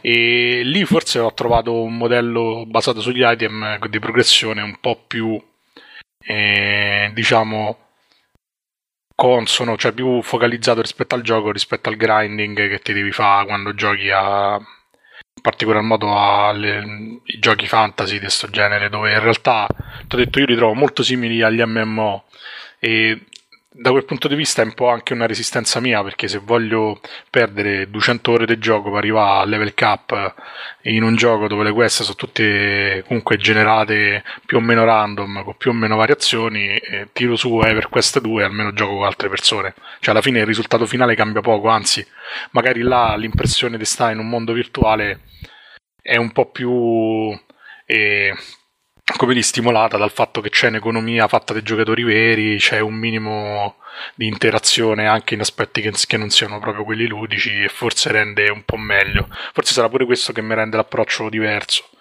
Che è una cosa un po' che avevo ritrovato per esempio in, Board, eh, in Borderlands, oddio, non mi ricordo come si chiama. Quello dei cosi, che ci giocavamo quest'estate. Uh, Borderlands. Borderlands. Borderlands, ah, ammazza, ho detto giusto e però pensavo di essere sì. sbagliato, vabbè, sono idiota. Dove, cioè, è proprio questo, questo se ci pensate sono pochi, sono pochi i giochi così free rom che poi utilizzano il multiplayer in maniera anche lì abbastanza basilare, no? Però aumentano il discorso, aumentano la qualità anche. la qualità del gioco, sì, sì, perché alla fine è il classico gioco pallo- cioè palloso, con le cioè solite quest, tutto uguale, mena a tutti Vabbè, ma alla fine, voglio dire, Oblivion, anche quello è classico Diablo, ha un ritmo più lento, ma il risultato finale non cambia. Entra nel dungeon, massacra tutti, prendi l'oggetto, portalo a casa. Sì, oppure fai, eh. fai, il facchino da un posto all'altro, dal punto esatto. A al punto Beh, B. Però c'erano delle queste seconde, mo, a parte gli scherzi, c'erano delle queste secondarie più elaborate. Secondo me Bethesda ha sempre fatto delle queste secondarie spesso molto belle. Sì, sì, c'erano sì, delle cose, sì, per esempio sì, quella del, delle cose, del quadro. Soprattutto Fallout 3. Fallout 3 aveva delle queste secondarie bellissime, cioè molto sceniche, molto... Per esempio anche, quella del, dei vampiri. Anche poche. No, bella no, eh. quella che devi andare a recuperare il violino, a me è piaciuto tantissimo. Sì. quella, oppure... dell'om- quella, dell'omicidio dentro degli omicidi dentro la casa che dovevi risolvere una specie di giallo in cui sì. Eh, no, c'era delle, delle secondarie molto belle. C'hanno. Anche quella del vampiro che citava prima tu era bella. Sì, era bella. Oppure quella. quella dell'uomo replicante anche nella, oh, quella sì. Bella, difficile, difficile, anche da risolvere. Io ci ho messo un po' per trovare tutti i, i, dis, gli hollow disc di quella. Sì, ah, anche, cioè, oppure quella... Skyrim le queste secondarie sono più belle di quelle primarie. Cioè, non... Penso c'hanno fine, delle... fino adesso quello che ho fatto io non ho trovato niente di... In Skyrim non ho trovato niente che mi abbia entusiasmato. Beh, fino adesso. C'è qualcosa senza fare spoiler sul gioco del momento, ma. Eh, secondo me fanno proprio delle quest principali blandissime, cioè, quasi, che, quasi che non gliene fregasse niente.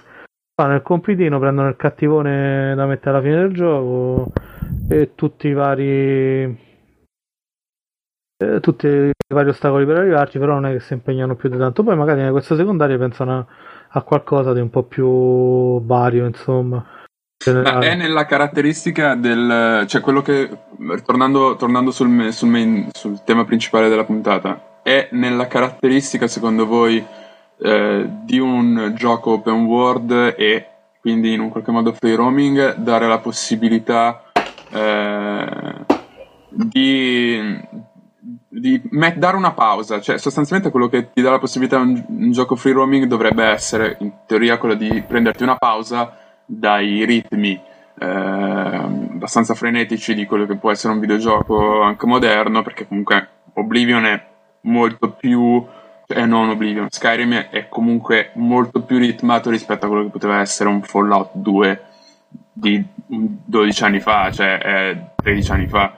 E comunque ha dei ritmi più sostenuti. E il free roaming, cioè l'open world dovrebbe darti la possibilità di prenderti una pausa e farti i cazzi tuoi e questa cosa, secondo voi, è sfruttata bene, cioè è supportata bene da quello che è il mondo esterno, oppure proprio no, e allora tanto valeva fare, cioè, per, risolvendo la questione Skyrim e giochi di ruolo. Era, è fatta bene, su, fatta in maniera sufficientemente bene o proprio no, tanto valeva non farla? Perché il punto è questo, arricchisce o meno il gameplay? Secondo me no, perché siamo realisti. Al giorno d'oggi nessuno perderà, cioè tranne una minima quantità di persone, perderà 100 ore a farsi le quest random di Skyrim. Ne farà 3-4 e poi dopo o finisce il gioco o gioca ad altro. Mm-hmm. E poi cosa vuol dire prendersi una pausa? Non faccio la quest principale, faccio le quest secondarie, cioè è proprio la mancanza di varietà che un po' ammazza il discorso del... che è un po' quello che è successo anche con GTA 4, no? Sono concentrati talmente tanto sulla storia che in realtà prendersi una pausa voleva di non fa niente perché le cose da fare erano talmente poco che spesso le facevi proprio durante la storia. Perché capitava che per andare dal punto A al punto B trovavi que- quelle poche quest, quelle poche quest, vabbè, quelle poche missioni secondarie che c'erano, le sfide in macchina, le facevi lì per lì e ti accorgevi di finirle a volte magari che, senza neanche averci la coscienza che tu avevi esaurito gran parte dei contenuti secondari del gioco e secondo me stanno andando un po' tutti in quella direzione che non dico che sia sbagliato perché secondo me il problema dei giochi di ruolo io sono stato un master dei Dungeons and Dragons per tanti anni. E il problema dei giochi di ruolo è proprio quello che alla fine hanno sempre voluto simulare qualcosa che in realtà non c'era bisogno di simulare secondo me. Perché in realtà e poi là si potrebbe aprire un filone vabbè che non, non, non, non trascuriamo però in realtà l'aspetto simulativo limita anche molto quello che tu puoi fare in un gioco di ruolo perché ti intrappola in delle regole assurde. Immaginiamo nel passato quando era necessario mangiare se no si moriva di fame. Banalmente, no? Mi ricordo che sì, nei, nei, MAD c'era questo, questa rottura di scatole mostruose del dover mangiare, madonna. No, no, vabbè, che, che sta anche bene, però... Eh no, è una rottura per di dirne una, parlando di un open world assurdo che magari non ha giocato quasi nessuno, un Lost in Blue. Uh-huh. No? Quello del DS, quello del DS. naufrago, sì alla fine lì aveva senso il fatto che morivi di fame perché eri un naufrago, dovevi tenerti idratato, dovevi mangiare, altrimenti ah, sì, non è... Ma anche in Robinson's Requiem è sensato perché il gioco è concepito sulla sopravvivenza. Ma esatto. se il esatto. gioco non è quello, che palle, ma... Ma dai. Vabbè, qui si può entrare sul filosofico perché in realtà un Dungeon Master, se vogliamo, anche là è tutto finalizzato alla sopravvivenza, diciamo, no? Sì, sì, sì, però... Non, Capito? Dai, sì, dai. però nel senso c'è Dungeon Master e Dungeon Master, anch'io sono un Dungeon Master, nel senso anch'io sono un master di giochi di ruolo e se segui il regolamento alla lettera di alcuni giochi di no, ruolo... No, io dicevo, io dicevo cioè, il Dungeon Master del gioco. Per fare un esempio del gioco dove se non mangi muori, che era veramente una rottura di coglioni, io il 90% delle volte a Dungeon Master morivo perché non mangiavo. Ah, ok. LOL. e eh, vabbè, sì, poi fino a che non scopri che e ti riporta per forza il clierico perché è l'unico che può creare il cibo e a quel punto diventa inutile il fatto che devi mangiare. Un gioco che devi mangiare mi ricordo c'è in GTA 4, no, no scusa, San Andreas. GTA 3. San Andreas. San Andreas. Comunque Jimmy io terrorizzato discor- perché sì. quando mangiavo poi ingrassava. Sì, là è una peggio. Sì. Però quello secondo mm. me rimane uno lì sono più d'accordo con Jimmy, cioè eh, per esempio San Andreas era un gioco c'era talmente tanto da fare che poi vabbè quando la gente parla di GTA, dopo dieci anni ancora ti parla di San Andreas sostanzialmente, non ci sarà un motivo. Perché era, sì, troppo, praticamente era troppo bello, era esatto. troppo bello. Ah, perché era bellissimo. Però, per esempio, Sant'Andreas c'era il discorso che facevi tu, dici io faccio Dungeon Master e decido quale regole usare. E vabbè, lì è vero, anche se poi l'esperienza insegna che spesso se non usi tutte le regole eh, succedono sempre cose un po' strane, no? specie da quando Dungeons and Dragons lo, lo testano tre mesi prima di far uscire l'edizione nuova. Poi quindi 3.1, 3.2, eh. 4.05.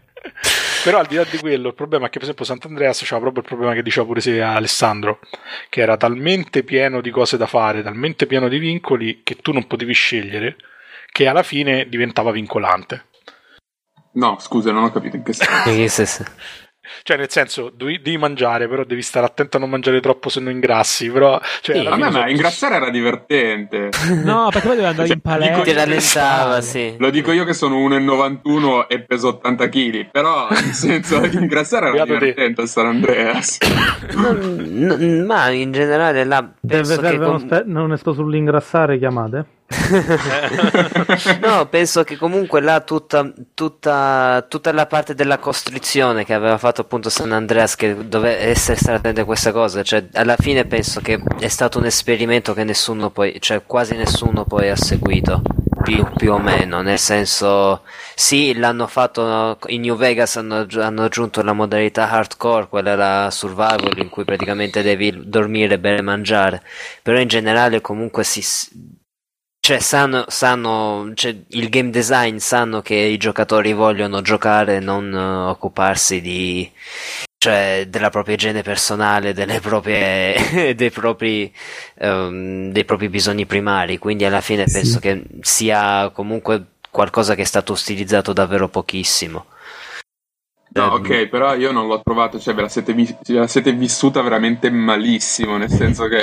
no, vabbè, ma uno ci si diverte, cioè uno parla di queste cose, guarda... non è che... Cioè, io sì, risolvevo sì, la questione con ogni tanto ti fermi al posto, te mangi l'insalata, con l'insalata non ingrassi, Guarda, io risolvevo, io risolvevo col punto. cheat che resettava la forma a massimo muscoli, quindi ad ognuno il suo. Ma complimenti, bravo, Mr. Root, bravo. No era, era, no, era, l'unico cheat che, che, ho, che, in generale la gente quando gioca a GTA prende su tutti i cheat, no? Ah. Soldi a palate, robe del genere. No, io, gio- voi che giocate online con Mr. Root sappiate che bara, che scritta, è un cheater di merda. No, però l'unico cheat è perché era una cosa assurda, perché dovevi andare, dovevi fare il, il video, cioè il gioco praticamente con, era il rhythm game col, con la panca. Sì, madonna. Con, cioè che era, era, una gran bella rottura di coglioni, scusatemi. Vabbè, madonna mia ragazzi, come ve la siete vissuta cioè, male. Cioè, perciò, cioè, per questo io preferisco, io infatti lo, cioè, penso molto sinceramente che il seguito spirituale di San Andreas è diventato Saints Row in genere, cioè perché ha preso tutta quella filosofia e l'ha riproposta Vabbè, al massimo grado. Saints Row secondo me sta diventando sempre più un Garry's Mod uh, incartato bene, eh, perché ormai siamo arrivati a un livello di cose da fare che è assolutamente irrazionale. È Ma quello è tutto. Sul terzo cioè... ci hanno messo una storia che pare anche abbastanza abbastanza spessa rispetto sempre come in genere cazzeggione però. Sì, ma, ma, lo sai che io, ma lo sai che io ho pensato che la, la, la, cioè la storia del 2 non era male nel senso era molto onesta nel senso, cioè, invece di fare la solita, la solita trama berbenista alla Nico Bellic cioè invece qua era proprio era molto genuina era molto sincera cioè tu sei un cattivone tu sei un cazzone ti alzi dal coma la prima cosa che fai vai ad ammazzare tutti cioè fai l'evasione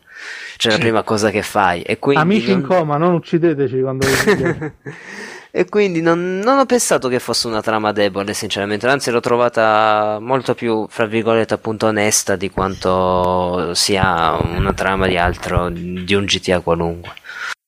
Vi riporto in carreggiata, ehm, nel senso, parlando di forse quello che era un, un, un precursore di GTA 3, ma a grossi linee, eh, di cui in pochi parlano, nel senso, almeno io ne sento parlare poco. GTA 2. No. no. no. nel senso, Outlast, per quanto riguarda Outcast, la 3D. Per caso? No, è Omicron, The Nobat ah, Soul. Del nostro amico David Cage. Sì. Eh, Cage, è, un gioco, è un gioco che ho rigiocato sulla console di un mio amico recentemente che ce l'aveva, c'aveva ancora una PlayStation da qualche parte se non erro. Ehm, perché stavo preparando la puntata su. cioè mi stavo preparando del materiale per la puntata sulla musica, che poi non avete fatto perché siete. Eh, beh, eh. Facciamo dopo Natale, ti promettiamo davvero. Eh, la fa solo Monopoli dopo Natale perché poi quando si fanno le puntate della musica parla lui. No, eh, infatti no, fa Monopoli. Facciamo, facciamo venire Jimmy Vatscore e lasciamo Monopoli Jimmy Vatscore. avete fatto, avete fatto fare la puntata su, uh, sulla musica e avete solo con Monopoli e poi tutti gli altri stavano ad ascoltare. No, era veramente bruttissimo, bruttissimo, bruttissimo. Vabbè. Vabbè, eh, è, stata, è, stata, molto apprezzata. La gente mi, mi ha scritto un sacco di mail dicendo che gli è piaciuta, ma andiamo avanti. Ma andiamo. no, diciamo, no, no, allora, no, no, non andiamo quattro... avanti. Adesso siamo qua e parliamo di questa roba. No, di questa abominevole puntata. Se quattro tozzoni parlano dell'argomento, ne parlano tutti e quattro perché alla fine il livello è quello degli zozzoni. Però se sei in tre zozzoni e uno che magari è compositore oltre ad essere uno zozzone anche lui. Uno zozzone. È, ovvio. No, comunque ne... sicuramente un'altra puntata sulla musica è ampiamente in piano e la facciamo sicuramente dopo Natale e, e, sei, e sei in vitaccia, tipo, è, già, è già sicuramente mega scritto negli annali. Vabbè, comunque sta di fatto che ho il rigiocato giorno, questo il... gioco perché... Eh, scusa. Che è successo? No, eh, ho sentito che volevi parlare. Ha giocato no, dicevo, no. rifacciamo la puntata il giorno del compleanno della fidanzata di Vazcor e invitiamo pure tu. D'altronde Vazcor è un, um, oltre ad essere una persona di mondo, diciamo così. è anche un batterista a provetto, quindi ci potrai. Io mi ricordo, un pezzo, mi ricordo un pezzo di Lumière, Tempo, non era male, c'aveva no, anche no, tipo. No groovino no, no. abbastanza duro, fanchettoso. No, è bravo, dai, lui è bravo, sì. dai. Vai, vai. Però non diciamo. Ma poi a me, piace, a me piace, ma sta simpatico. Siete voi che siete delle persone brutte che, che lo bannate. Ma guarda che, anche a noi sta simpa- guarda che anche a noi sta simpaticissimo, se no non, non, non lo inviteremmo il podcast il giorno del compleanno della ragazza. Scusa. Comunque, no, tutto questo casino perché giustamente. Perché ho tirato fuori sto cazzo di Oda, cioè ho fatto tirare fuori a mio amico sto cazzo di Omicron perché mi ricordavo che aveva una colonna sonora interessante.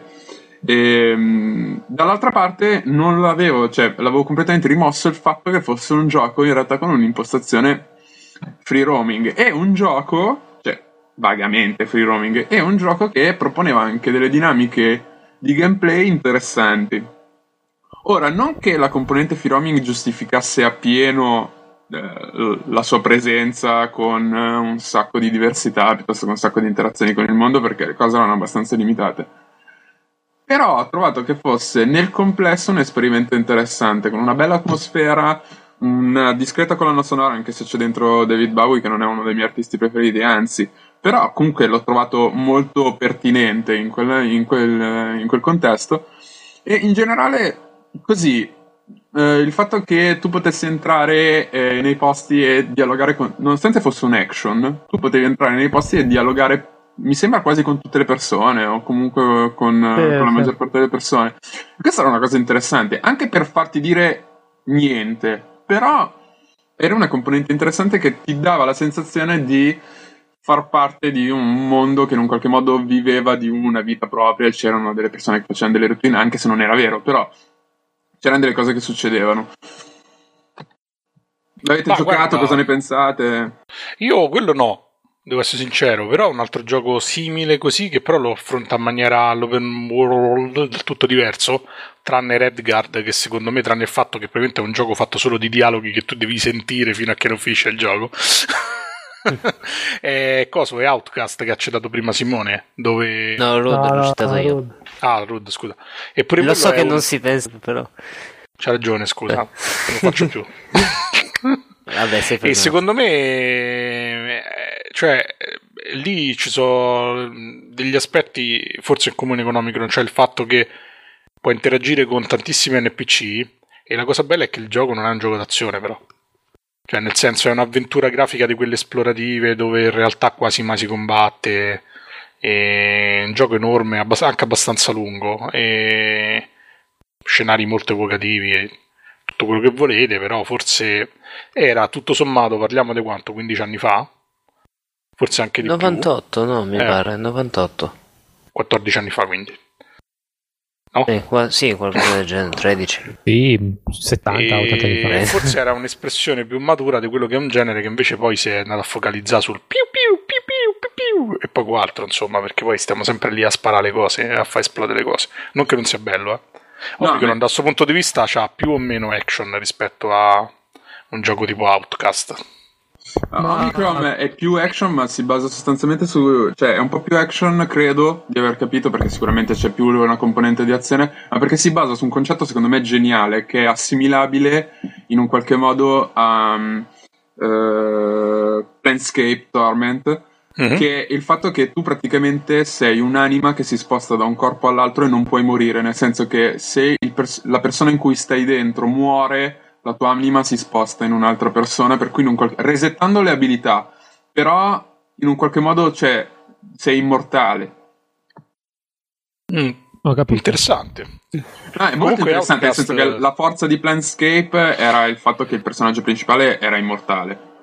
Per cui in un qualche modo toglieva dal campo tutto quello che dicevi prima tu, ovvero il sì. più più spa, sparo, ammazzo. E questa cosa era, secondo me, una de- delle idee più fantastiche che siano mai state fatte per un videogioco perché ribalta completamente, o almeno avrebbe dovuto ribaltare completamente le cose in campo, poi in realtà eh, secondo me si è poteva fare... Un caso.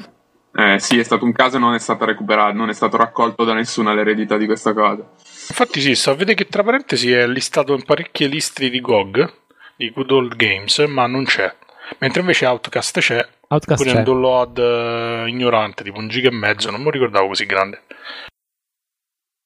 E secondo me so, forse eh, per chi non ama solamente i giochi dove si mena, insomma, so forse il, uno delle massime espressioni del free rom non finalizzato. Un altro pure è un gioco un po' sconosciuto, quello che una volta era Mist Online, Uru. Uh-huh che adesso è diventato un gioco offline sostanzialmente e anche quello è, è strano perché sostanzialmente è un'avventura grafica dove tu ti muovi, cioè libertà d'azione completa, molto non lineare anche se poi si tratta, è composta ovviamente di, di locazioni dove c'è un enigma da risolvere e se uno è appassionato dell'ambientazione di Myst, io francamente non tanto lo giocherò più per gli enigmi, però effettivamente anche là è, c'è un c'è quella, quell'esperienza di esplorare, no? quella cosa che ti muove in un mondo che nonostante è strano è anche limitato perché poi alla fine fai poco e forse il fatto che c'è poca azione lo rende ancora più vuoto, diciamo, più scarno, però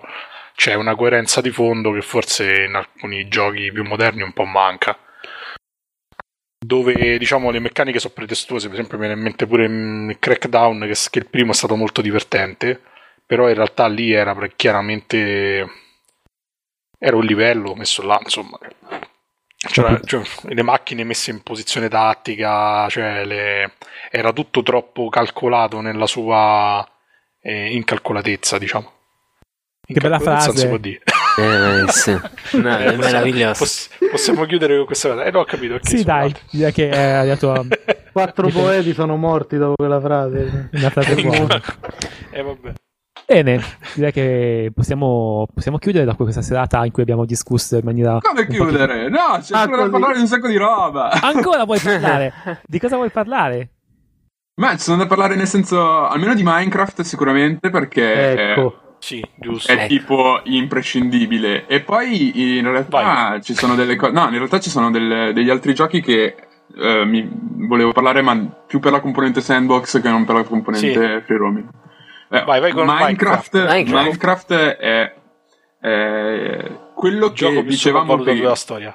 Guarda, no, qua non sono d'accordo con te nel senso, quello che dicevi prima, ovvero secondo, che secondo te ci sono persone che non sono interessate a uh, il fatto di avere una quotidianità all'interno del gioco, il fatto di interagire in maniera ruolistica sì. con il mondo, eccetera, eccetera Minecraft smentisce tutto questo perché vende pa, un milione di copie uh, così nei primi, nei primi, mesi, dopo i primi mesi di, di, beta. Ti vende la beta a 10 euro, c'è un sacco di gente che la compra, un sacco di persone che conosco che non sono videogiocatori accaniti ma giocano Minecraft con un concept di base che è il massimo del free roaming e il massimo del sandbox. Nel senso, non c'è una trama, non c'è neanche la pretesa di una trama, c'è un mondo che tu ti modelli, che modelli tu all'interno del gioco, nel senso è proprio parte integrante del gameplay,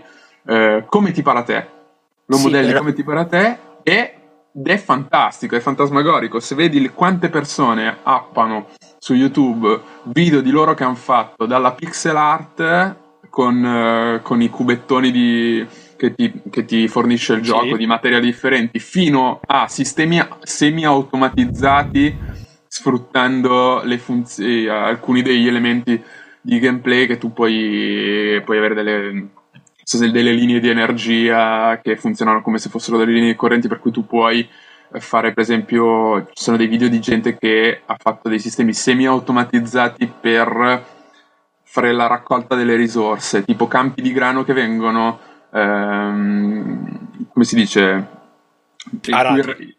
No, non arati, no. il cui raccolto oh. viene, viene, fatto in maniera semiautomatica con dell'acqua che scende e tu eh, hai una leva per poterlo fare e dei canali che raccolgono, poi hai dei carrelli che vanno e ti mettono le cose direttamente dentro le, le ceste. E guarda, la gente ha sbroccato per questa cosa e secondo me no. è molto indicativo. No, no la però... gente ha, ha, sbroccato anche per l'editor dei Lego, ha sbroccato anche per le piste di Trackmania, però cioè, alla fine lo vedo più come un editor che come un sandbox, cioè il fatto che tu ti muovi all'interno del gioco è un'interfaccia uomo-macchina diversa dall'andare in giro con un cursore e cliccare sulle cose, secondo me. Poi vabbè, sì, anche perché, anche perché, personalmente penso che il marketing, cioè che diciamo fra virgolette il marketing sia stato proprio questo, nel senso è un gioco che ha mostrato che gli utenti potevano creare i contenuti in generale, cioè praticamente sì. questa è l'idea principale, ma a questo punto è, secondo me non è molto diverso da un, uh, da un, uh, da un editor mod,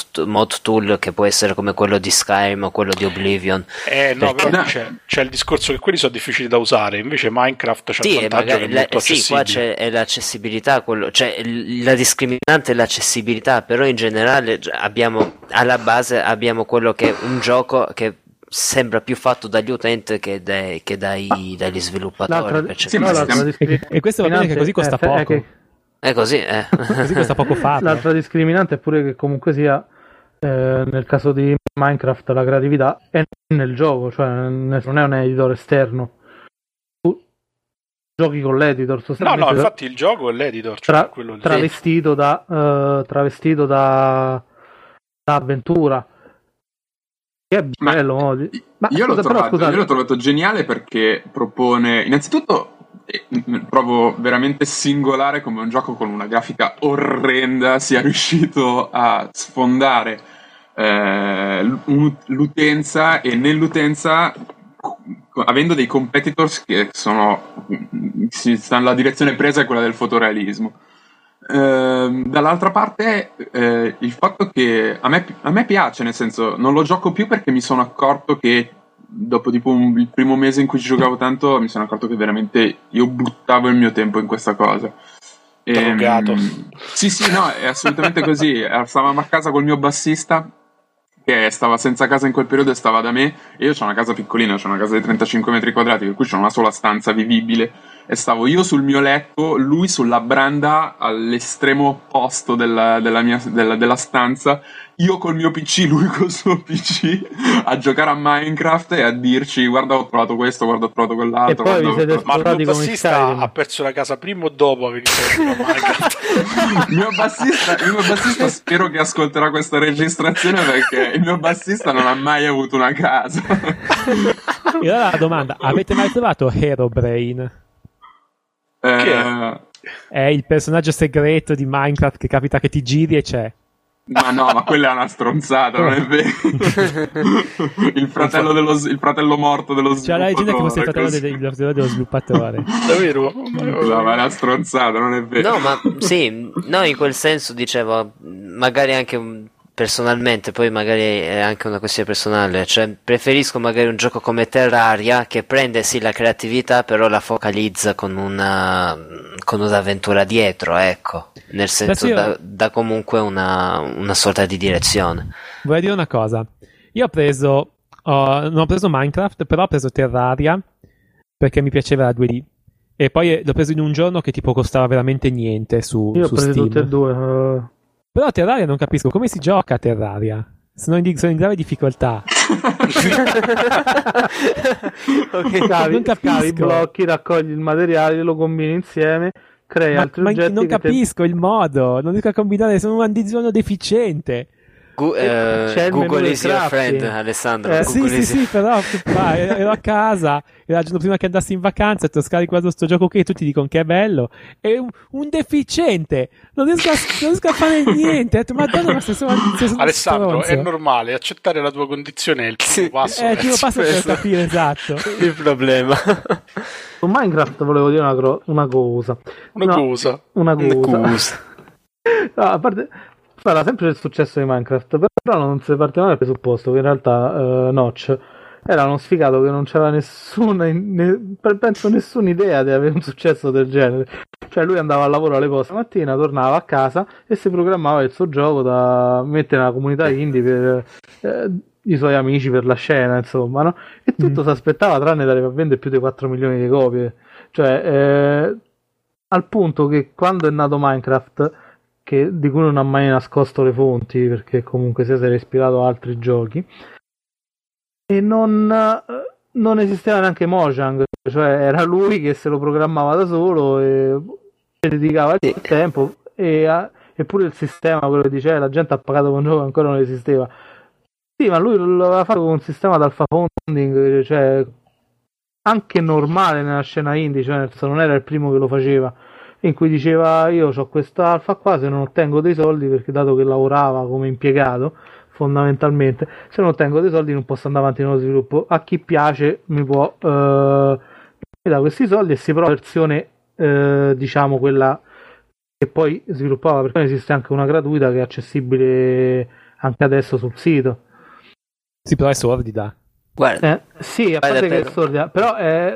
Ma è tipo cioè... una versione solo editor, una cosa del genere. Sì, sì. Manca, sì manca, un po' di... Manca tutto, tutto praticamente. Sì, che poi mostrano a mettere anche del pseudo questo, cioè hanno... Eh, però posso... adesso è diventata una cosa complicatissima perché ci sono stati un sacco di aggiornamenti eh, c'è un mondo tipo l'inferno, ti devi fare porte per passare all'inferno e ogni 10 passi che fai in sto mondo risultano 100 passi da, nel mondo vero. Eh, e, una, una cosa... e poi c'è anche Land World. Sì, insomma, ci sono un sacco di cose. C'è tipo un drago, per ogni mondo c'è un drago. Una... Ha sì. fatto un sacco di cose che secondo me. Ma in questo caso lui accontenta l'utenza delle richieste che gli fa l'utenza e allora fa tutte queste cose qua e va bene, nel senso va benissimo. Ma il punto è, ehm, non, ci sono tante persone che si sono stupite quando è uscito Minecraft dicendo ah merda, il gioco dei Lego, eh, praticamente eh, la Lego che sta roba ce l'aveva in mano non l'ha mai fatta. Ehm, ma eh, se ci pensiamo in realtà non è una novità il fatto che le persone si siano appassionate qualche che nel tempo si siano appassionate a giochi che permettevano di costruire delle cose eh, avulse anche da un contesto eh, prettamente ludico, di, cioè nel senso inteso come trama, inteso come, come giocare a qualcosa, perché io ricordo ai tempi eh, era uscito il primo The Sims eh, e stavo con la mia ragazza, coabitavo con la mia ex ragazza e alla fine... Che non era il bassista. No, no, no, no, aveva più tette. Poi magari... ehm, però poteva essere quella di, di, Adesso che mi fai pensare, però sì, aveva le tette, però poteva essere quella di Vaz, nel senso quella di quel famoso episodio. no, adesso perché ho, ho, ho, confuso le due cose, sto sovrapponendo il mio bassista alla mia ex ragazza e quindi stanno sto lasciando delle cose che ti fanno sentire anche un po' in colpa. sì, sì, sì, eh, sì, sì, esatto. E, ehm, la questione è, quando è uscito il primo The Sims, eh, comp- l'avevamo comprato con la mia ragazza perché sembrava una cosa interessante, perché lei aveva manifestato il desiderio di giocare a questa cosa, e alla fine nessuno dei due, né io né lei, giocavamo effettivamente al gioco dopo, diciamo, la prima settimana che l'avevamo installato, ma si faceva altro che costruire case con la cheat dei soldi. Stesso, stessa cosa per t- un po' meno accentuato. E di questo esempio qua, inteso di persone che facevano così con, con The Sims, ne conosco a palate cioè, in quel periodo tutti quanti facevano questo genere di cose, questo, questo genere di operazione. In pochi si vivevano, diciamo, la vita del personaggino, andare a lavoro, eh, fare le relazioni sociali, e molti invece costruivano case. Allo stesso modo, ehm, un po' meno accentuato, eh, SimCity eh, ti dava la possibilità, i vecchi SimCity, non il 4. Il 4 era un po' più. Un, non si poteva fare questa cosa, però nel 3 e nel 2 si poteva con le cheat, ovvero piazzare palazzi così. Nel senso, sostituire, per esempio, nel 3 ti dava la possibilità, c'era un editor interno al gioco che ti dava la possibilità di costruirti i palazzi tu come volevi, ma quadrettino per quadrettino, applicare le texture e poi sostituire in game dei palazzi preesistenti con i modelli che avevi fatto tu. E ehm, conoscevo, e io stesso l'avevo fatto, persone che giocavano con le cheat dei soldi per fare tutta la roba che funzionava e poi eventualmente modificare la città eh, visivamente come, Ebbene sì, come gli pareva cielo a forma di bisello sì, no, qualcosa, del genere, qualcosa, del genere, per cui stupirsi in realtà del successo di un, dell'enorme successo di un gioco che propone semplicemente un gameplay da editor non lo so, è come non tener conto del fatto che comunque c'è della gente che è anche creativa che gioca, che gioca ai videogiochi, cioè non si accontenta oppure non è soddisfatto semplicemente di vivere la solita storia del cazzo di te che devi salvare il mondo.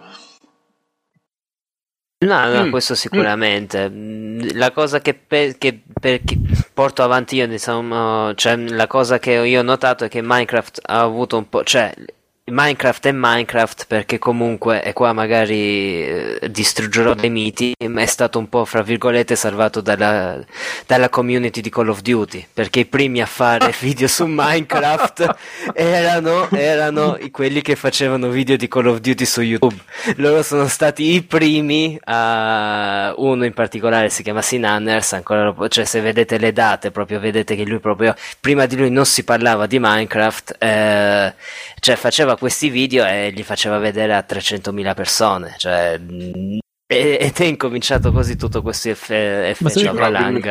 ma secondo me c'era anche tipo uno, uno, tipo uno di, di, Valve ha scritto tipo un tweet o qualcosa tipo sul suo status di qualche cosa o forse su, su, su Steam comunque sei detto, molto preciso Monopoli mi piaci. Sono preciso so che, cioè uno che una volta esattamente una, quello che è successo no, speravo che dicendo questa cosa qualcuno di voi si ricordasse No. E mi sembra, mi sembra appunto di ricordare che c'era questo personaggio di Valve che aveva scritto da qualche parte: uh, Cazzo, sto, sto spendendo la mia vita in Minecraft. E questo ha dato un boost di vendite della Madonna. Purtroppo, Vabbè. se nessuno di voi si ricorda, ho, ho, ho, gettato. Come col primo Puzzle Quest, che c'era. che uscirono due vignette, secondo me pagate entrambe, però vabbè, sono cattivo io su. E Control Alt Del e su Penny Arcade ah, che parlavano. La, la Madonna! Cosa Che male di merda! Che cazzo è successo? Ho battuto il ginocchio contro il tavolo. Ah, oh, madonna, madonna. idea il dolore mostruoso. Pensavo che stava smadonnando per le, per le vignette di Panzer Quest. Dico, ammazza. No. Madonna, che male. Mamma mia, mamma mia. Ok, andate pure, va bene. Dicevi. Cioè, so, so quelle. Mh, mm, diciamo, sono mm, so quelle coincidenze fortuite che ti fanno diventare un gioco un capolavoro assoluto e tutti i suoi seguiti una merda clamorosa perché non hanno lo stesso traino. Okay. perché poi quei puzzle quest però lì so, non è che sono finiti male, però insomma neanche poi sono riusciti a replicare. No, giusto per chiudere con un angolo del non tutti sanno che, ma in fondo Minecraft è una versione molto meno sofisticata, molto più low tech e creativa di un gioco che gira da parecchi anni, che si chiama Tale in the, in the Desert, che è calato nel, nel contesto dell'Egitto. Mm-hmm. È teoricamente un MMO, dove però non si uccide, non si livella, semplicemente si inizia una civiltà dall'età della pietra e la si porta fino all'età dell'Alto Egitto o il Basso Egitto, non mi ricordo mai, insomma, quello diciamo per l'epoca d'oro dei faraoni, progredendo sul discorso del crafting, della creazione delle città, dell'architettura e della gestione delle leggi, tutte queste cose qua è sicuramente su un altro livello, cioè nel senso che c'è un livello di maturità ludica molto più alto, però i concetti di base sono gli stessi, ovvero dare un mondo, in questo caso un mondo vero anche abbastanza esteso, dove i giocatori de- possono fare sostanzialmente tutto quello che vogliono, perché diciamo scopo del gioco è che qualcuno deve fare il pane, perché nessuno fa, se nessuno fa il pane la gente muore. Detto così sinceramente, che è un po' diciamo l'apice del sandbox inteso come gioco interattivo anche se come si parlava l'altra settimana di, di Evo Online poi si finisce sempre a scoprire che poi chi fa il pane è quello che si rompe più il cazzo ma qualcuno il pane lo deve fare quindi c'è gente che viene obbligata a fare il pane sostanzialmente nella vita reale esatto sì. che altro ho, visto, ho, dato, ho dato, adesso ho dato un'occhiata agli sì. screenshot di questo Tale in the Desert 5 tra l'altro. Sì, sì, adesso sono arrivato perché a, quando si arriva al ciclo, sì, ma, ma sta in giro da più di 10 anni. Quando arriva che... alla fine si rinizia da zero in pratica. Mm-hmm. E l'obiettivo dovuto... di... Sì, sì, di, di continua pure scusate, ho interrotto. No, no, dico, l'obiettivo dei giocatori è proprio questo, cioè riuscire a portare insieme eh, la civiltà fino alla fine del percorso prestabilito. E, è molto interessante anche il mindset di chi ci gioca, perché alla fine c'è una community che è relativamente ancora attiva, perché comunque tecnicamente inizia a essere un po' e arretrato. Però è affascinante perché vedi gente, è strano perché poi nel mondo degli MMO domina l'egoismo e il, diciamo la, la, regola del clan, no? quindi vedere sì. una community coesa che va verso un bene comune è interessante sì. anche dal punto di vista diciamo sociale e barra ludico. Quello che devo dire è che ho dato un'occhiata adesso a... siccome non lo conoscevo mentre tu, dicevi, mentre tu ne parlavi sì, ho dato un'occhiata agli screenshot e effettivamente è un, è un po' antiquato, però sì, sì. in realtà sai, eh, parlavamo anche di Minecraft, uh, Jimmy diceva che c'ha la grafica schifiltosa, in realtà in realtà preferisco Minecraft a, a, quegli screen che ho visto di Epic sì, of the Desert. Ah, ma, sì, perché? Sì, sì. Perché è stiloso, nel senso che penso che sia dettato un po' da, dal fatto che um, è facile programmare cubetti e in, un po' perché lui inizialmente programmava in Java e Java 3D col bilineal filtering non era proprio fantastico e quindi ha questo, questo, look da gioco DOS anni 90 e che, che continua a essere stiloso e quindi essendo stiloso è, be- è, bello lo stesso, sì, anche, sì. Se, anche, Se, anzi, invece quest'altro qua di, di, di, dell'Egitto è, è, è 3D, esatto. sì, è 3D e è come se fosse un gioco vecchio 3D, però non vecchio come quelli stilosi anni 90 e quindi è un po' più sordido.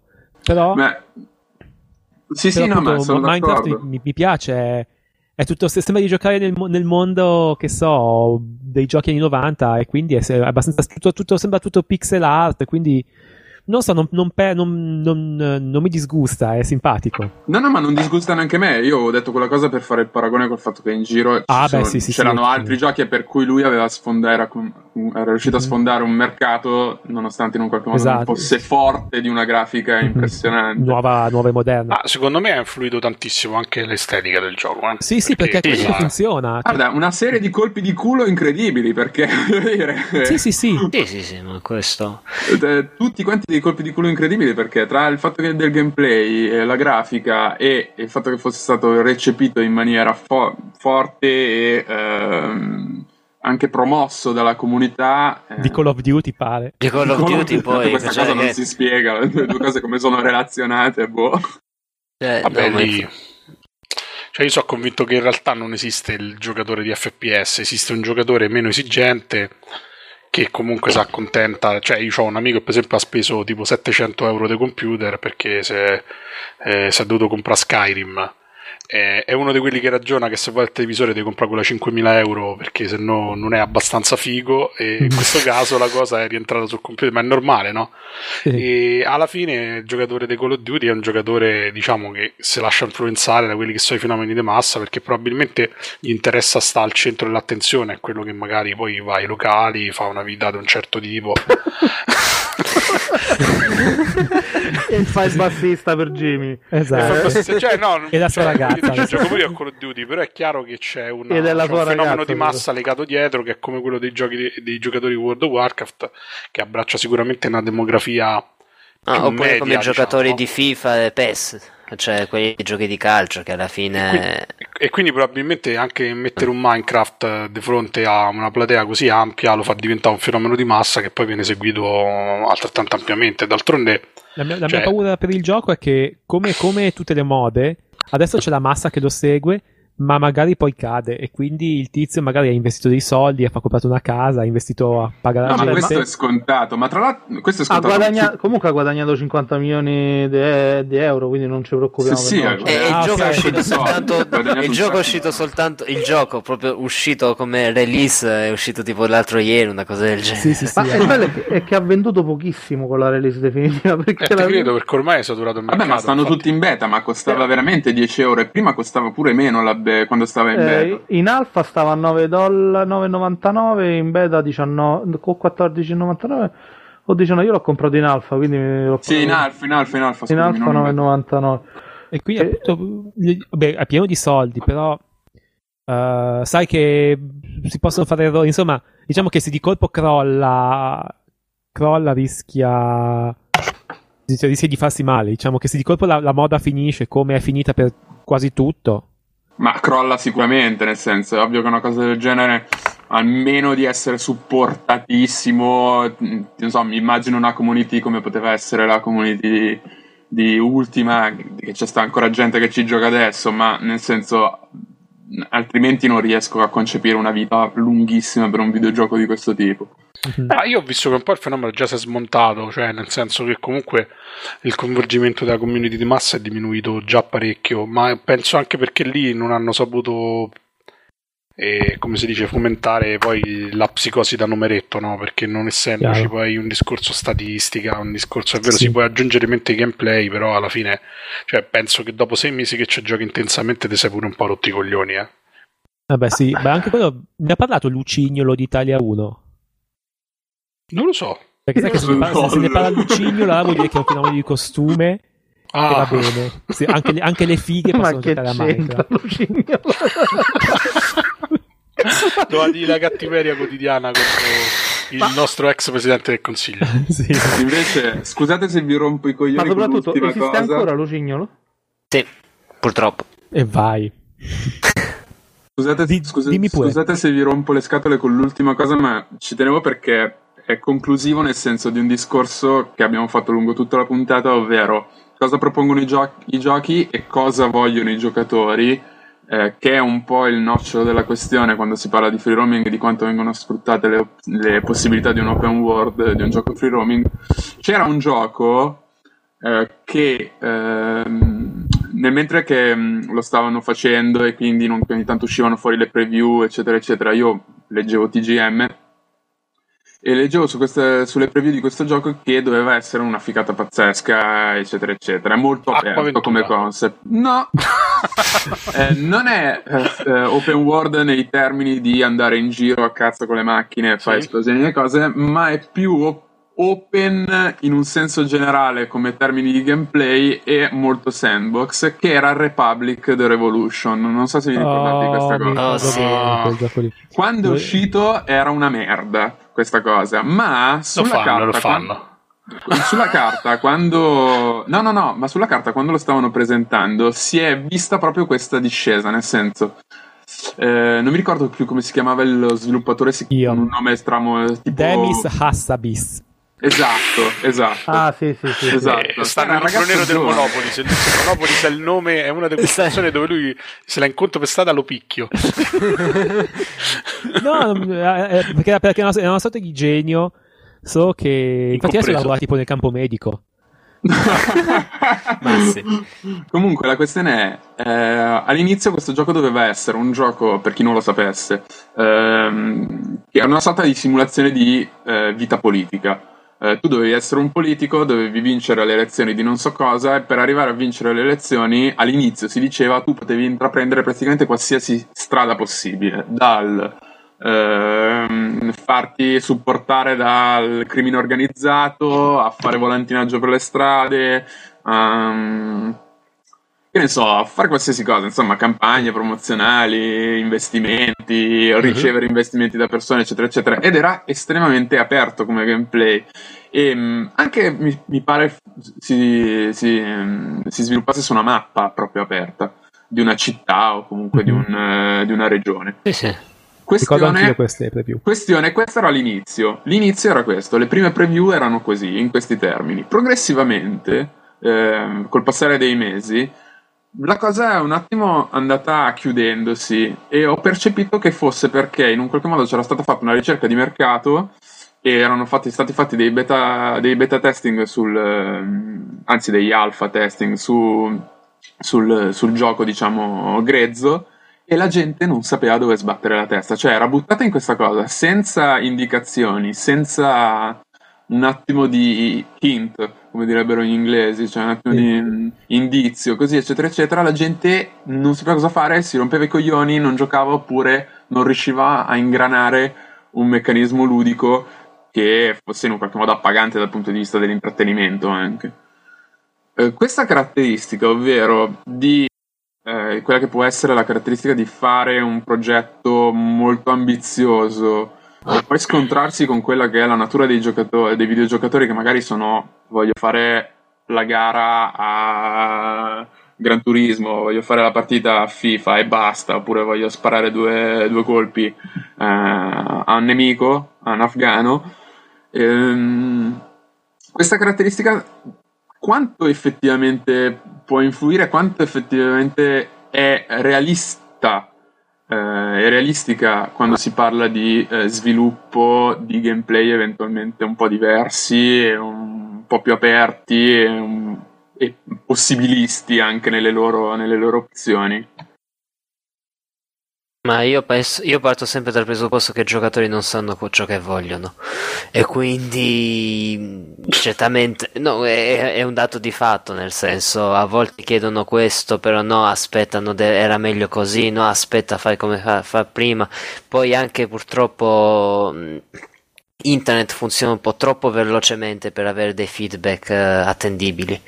Quindi, sinceramente, sono arrivato alla conclusione che a parte i rari, rarissimi casi, cioè quando il programmatore è proprio in gamba e, e sa fare un uso, cioè sa fare anche magari con, con uh, l'aiuto di strumenti in game, cioè, se il programmatore sa fare un ottimo lavoro di eh, raccolta di informazioni, di feedback, però la, raccolta pesata e non si occupa, cioè, e non guarda semplicemente numeri, allora soltanto in quel caso magari il, il, l'apporto dell'utente deve essere, fra virgolette, seguito.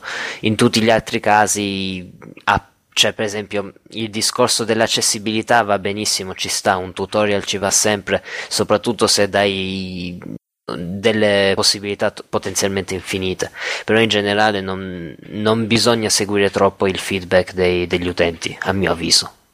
Io mi ricordo Vai. anni fa, quando lavoravo ancora in Milestone, c'era stato un concorso organizzato da Game Programming Italia che era per designer, in pratica un concorso per designer e i designer non mi ricordo cosa avrebbero vinto. E i, tra i vari giudici c'era anche un mio collega in Milestone. E mi ricordo che uno dei design che erano arrivati era. Vorrei che questo, questo gioco che ho, che ho, preso, che ho studiato è come Oblivion, però molto più grosso e con molte più cose. L'unico problema era che tra, tra le cose, tra, tra, le richieste, sai, tipo, tra le regole era il, il gioco deve essere fattibile da una piccola azienda di 5 persone. Probabile, tipo 5 persone in 50 anni. No, fai testuale, no? esatto. Vedi una landa grande 500 km quadrati, te, più grande di Oblivion. Dove vuoi andare? Dove vuoi andare? 10 esatto. pagine di scelta multipla. Ma nel senso, effettivamente è un problema. Da una parte degli sviluppatori, eh, secondo me, non hanno. Non riesco, non ries- quello che non riesco a capire è se eh, non hanno il coraggio di osare con dei concept nuovi o se semplicemente non eh, credono che l'utenza non, non, si cagherà il prodotto. E, in entrambi i casi, comunque, mi sembra uno spreco perché vedo che ci sono delle possibilità eh, di sviluppare dei gameplay interessanti. Io, per esempio, durante la puntata del multiplayer della volta scorsa, una cosa che non è stata analizzata nelle dinamiche del multiplayer è che spesso nei giochi, che in un qualche modo è anche legata al discorso di, di sandbox, però inteso come tutti quanti partecipano a fare una cosa, è il fatto che nei giochi multiplayer grossi con eh, tante persone, solitamente il gioco si sviluppa così eh, prendo, eh, vado da un NPC che mi dà la, la, quest, vado a fare la quest e non lo so, la quest è tipo raccogli 10 unità di pelli di, di tigre, tipo, per cui devi ammazzare un tot numero di tigri per avere un tot numero di drop, tornare indietro e dargli le pelle di, tigri, di tigri a questo. Quello che non succede, a parte mi sembra di aver capito in EVE Online, è avere qualcuno che è lì in game da più tempo di te che ti dice di andare a prendergli 10 unità di pelle di tigri, ma perché gli servono effettivamente 10 unità, 10 unità di pelle di tigri per fare qualcosa. Per cui in un qualche modo un sistema che proponga eh, da una parte un, la partecipazione di tutti e quello che succede solitamente in, ehm, in, un gioco di ruolo cartaceo, ovvero dove le persone interagiscono e riescono a darsi dei compiti l'un l'altro e a dividersi eh, le cose anche in un contesto massivo come può essere quello di, eh, in, uh, di un MMO. In A Tale of the Desert, in the Desert succede, in EVE Online no, ma perché lì ormai il sistema è talmente de, mh, mm, come dire, migrato verso il capitalismo, quello delle multinazionali, insomma, come nella vita reale. Che ormai il piccolo produttore non sopravvive perché non riesce a produrre abbastanza. Come la vita reale. Esatto. Cioè, perché Evil Online era basato su quel concetto. Infatti, quando l'ho iniziato a giocare io, dopo un anno che era uscito, era il periodo secondo me migliore. Perché tu iniziavi con la tua piccola nave e che ne so, tu scavavi asteroidi che producevano merda perché chi aveva le navi più fighe scavava asteroidi che erano molto più preziosi, però poi gli serviva anche la merda per fare le cose. Ma poi però. Il propulsore. Delle Cosa? navi più grosse. La merda era il propulsore delle navi più grosse. No, no, no, proprio perché in Evil Line parte tutto dai minerali, come pure dalle materie prime. Come... Questa, questa, era una citazione del. Ah. Eh, era una citazione di. Uh, Road, non mi ricordo se era The, The Road Warrior o uh, quello dopo, quello con Tina Turner. Sto parlando di. Mad Max. Mad Max, Max. Sì. Ah, sì che c'era sta città che funzionava a merda de, a merda dei porci sotto. Era divertente, però adesso il sistema è degenerato perché ci sono alleanze di giocatori talmente forti che internamente hanno delle persone che si sacrificano in una giornata fanno quello che tanti piccoli giocatori fanno in un mese, sostanzialmente. Ok, Mm, ma questo era perché, ehm, vabbè, adesso stiamo andando completamente, sì, sì. cioè questo è andando completamente out tem, ma un gioco che avrei. Salve, te- gentili ascoltatori, questa è la puntata di Arsaludicast andata più a cazzo della storia. Merda, no, no in realtà è una bella... più a cazzo, ce ne sono state più a cazzo, mi ricordo. No, no, no. In realtà è una bella puntata. Sull'ultima parte stiamo proprio parlando di cose che non c'entrano assolutamente niente. Vabbè, però. Niente, ma ormai cioè, È per allargare un po' il concetto, nel senso che mi è parso che ci fosse una necessità quantomeno di affrontare delle cose che erano anche solo eh, vagamente legate o come si dice, mar- marginalmente legate al concetto non lo so, puoi fare anche una modifica al format, cambia la sigla, licenziamo Monopoli, ci mettiamo in... Ma Monopoli no, Monopoli è simpatico. Ah, ok. ci mettiamo gli Inchiuvatu oppure so, i Dying Fetus. Però, le, sigle, le, le, sigle magari sì, le sigle magari le cambiamo. Una, una, volta ogni tanto una sigla funk piuttosto che una sigla folk invece che una sigla sempre heavy metal. Non ho, dico, la butto ci lì. Sono, ci sono, ho fatto 26 puntate e ci sono 4 sigle metal. Ma non è proprio vero. Vabbè, non è proprio vero. Ma sono quelle che non hai ascoltato tu. Sì, esatto, sì. quelle che non ah, hai ascoltato. E poi mi sembra di aver ascoltato tu. Amici ascoltatori, sto ancora sentendo il bellissimo CD dei Ciantri. Ah, bravi. cioè, no, compratelo anche, no. compratelo bravo, anche bravo. voi. Fatevi dei filmati e metteteli su YouTube, soprattutto se siete dei fan di Call of Duty. è vero.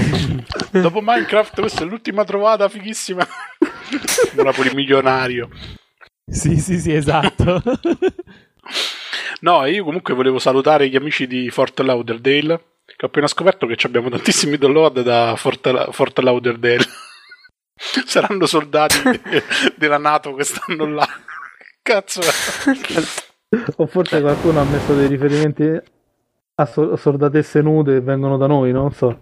Ma che cavolo ne so, ma proprio tanti tanti tanti, eh. È la, la, diciamo la locazione estera che ci scarica di più. Ah, no, no. Vabbè. Non c'è un cavolo però. Ma che scarica di più che cosa? Il podcast? podcast. O... No, il podcast. Il, il porno. Podcast. Al, al, secondo, al, secondo, posto c'è New York, però lì già più è comprensibile. Però Fort Lauderdale, penso eh. che tranne le, le, basi militari, che cazzo c'è sta a Fort Lauderdale? Non lo so, non so, neanche, non so cosa sia. So dov'è. Sembra tipo un nome è la di un paese di, un proxy, cioè... Se c'è qualche amico che frequenta giornalmente Fort Lauderdale. Ce lo C'è dica. una delle basi più grandi del mondo, c'è un porto della Marina Militare, sapeva una cosa allora, del genere. Salutiamo i nostri amici che ci ascoltano di Port Laud- Laud- Ho, capi- ho capito perché in Afghanistan non riescono a vincere la guerra perché sentono noi. Fanno i flame.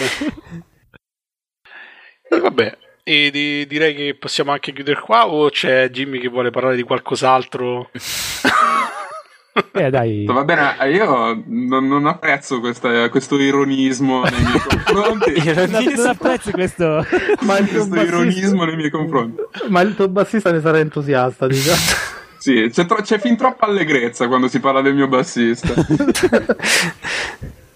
Beh, dai. È perché noi non possiamo parlare della sorella di Rudd, se no si offende. okay. Non è ancora maggiorenne, quando poi diventa maggiorenne possiamo parlarne quanto vogliamo. Sì, intanto, in, in, intanto ci accontentiamo di quelli del Monopoli. Esatto, quelle sono ampiamente maggiorenni. Io, io, consiglio sempre quella piccola, quella piccola. Quella piccola. Sta fatto suo. Ya molla. Ma lei, lei, dice, lei dice, dice, dice, bene di quelle, di quelle parti lì sua. Ah, con quanta delicatezza. Ah, c'ho, sono... c'ho, un aneddoto interessante su questa di questa Ma scusate, scusate un attimo, scusate un attimo, ma ha veramente una sorella Monopoli? Perché a questo due, punto faccio fatica a credere. Ne ho due, una più grande di me e una più piccola di me. Vabbè, ma sono piccola. tipo di un'altra mamma, di un altro papà, perché come fai a parlarne con così tanta leggerezza? Ma cioè... no, ma sono brave. Quella piccola a me è la migliore.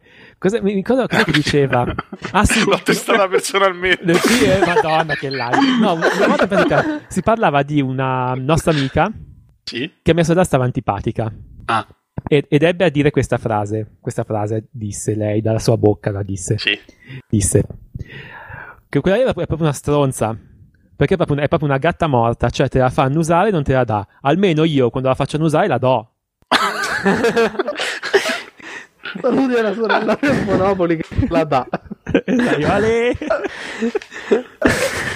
Quindi devo andare, devo, devo andare tipo a, a gitata d'olfato, una roba del genere. Giusto a questo punto. E poi fai, no, oh, ma adesso c'è un ragazzo. Gli fai, oh, l'hanno usata. L'hanno usata e mo ti tocca. Ma adesso c'è un ragazzo. C'è una fila di gente dietro la porta di casa che sono tipo dei cani da tartufo. Sì, esatto. Ma adesso c'è un ragazzo da tanto che io non so niente, non so niente, niente, niente. L'unica informazione che so è che assomiglia a Bon Jovi. E, e questa è l'informazione che, che ho. sempre il naso chiuso. Esatto. Brava Beatrice, salutiamo Beatrice. Ciao Beatrice. A questo punto citiamo anche la sorella dell'Anelli che fa delle fantastiche torte. Ah. Sì, quello è vero. Ah, è vero, lei sì. Mi stavo preoccupando per la conclusione della frase. Scusa. no, no, no. È vero.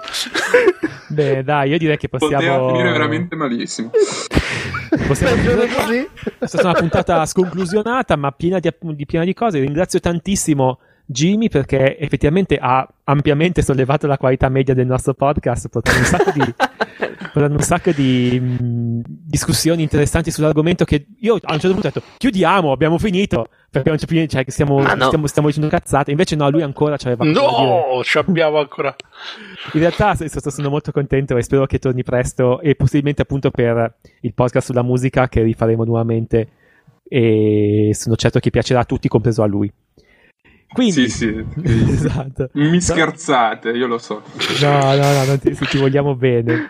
Ti scherziamo. Allora, quindi passiamo ai saluti di questo podcast eh, bellissimo e salutiamo Karate45, ovvero sia Simone Tagliaferri, ovvero sia Oppo Ona. Ciao a tutti, tutto sapete delle sorelle, ciao. Salutiamo Matteo Anelli, Anelli. Ciao a tutti. Salutiamo Rud. Ciao a tutti. Ciao a te. Questo anonimato non va bene. Eh, no. e Jimmy del forum. E sono contentissimo di questa esperienza, sono tutta bagnata. Ma il, eh, il, nome sì, è, il, nome è, Jimmy o del forum? eh, beh, bella, bella, bella, mi piace. Beh, bella, bella, bella. Quindi dai, vi salutiamo tutti. Ciao a tutti. Ciao, ciao. Ciao, ciao. Ciao, ciao. ciao. La sigla. Ah, la sigla. Scusate, sono stronzo in culo. La sigla è. Dov'è che è? È una musica di. Eccola qua. Uh, Points Commission Memory of the Ruined Crystal Temple di Manabu Namiki tratto da Death Smiles. E via con la sigla! Ciao a tutti! Ciao! Ciao! Ciao. la sigla, ma che è? la sigla! Ma che fai a parlare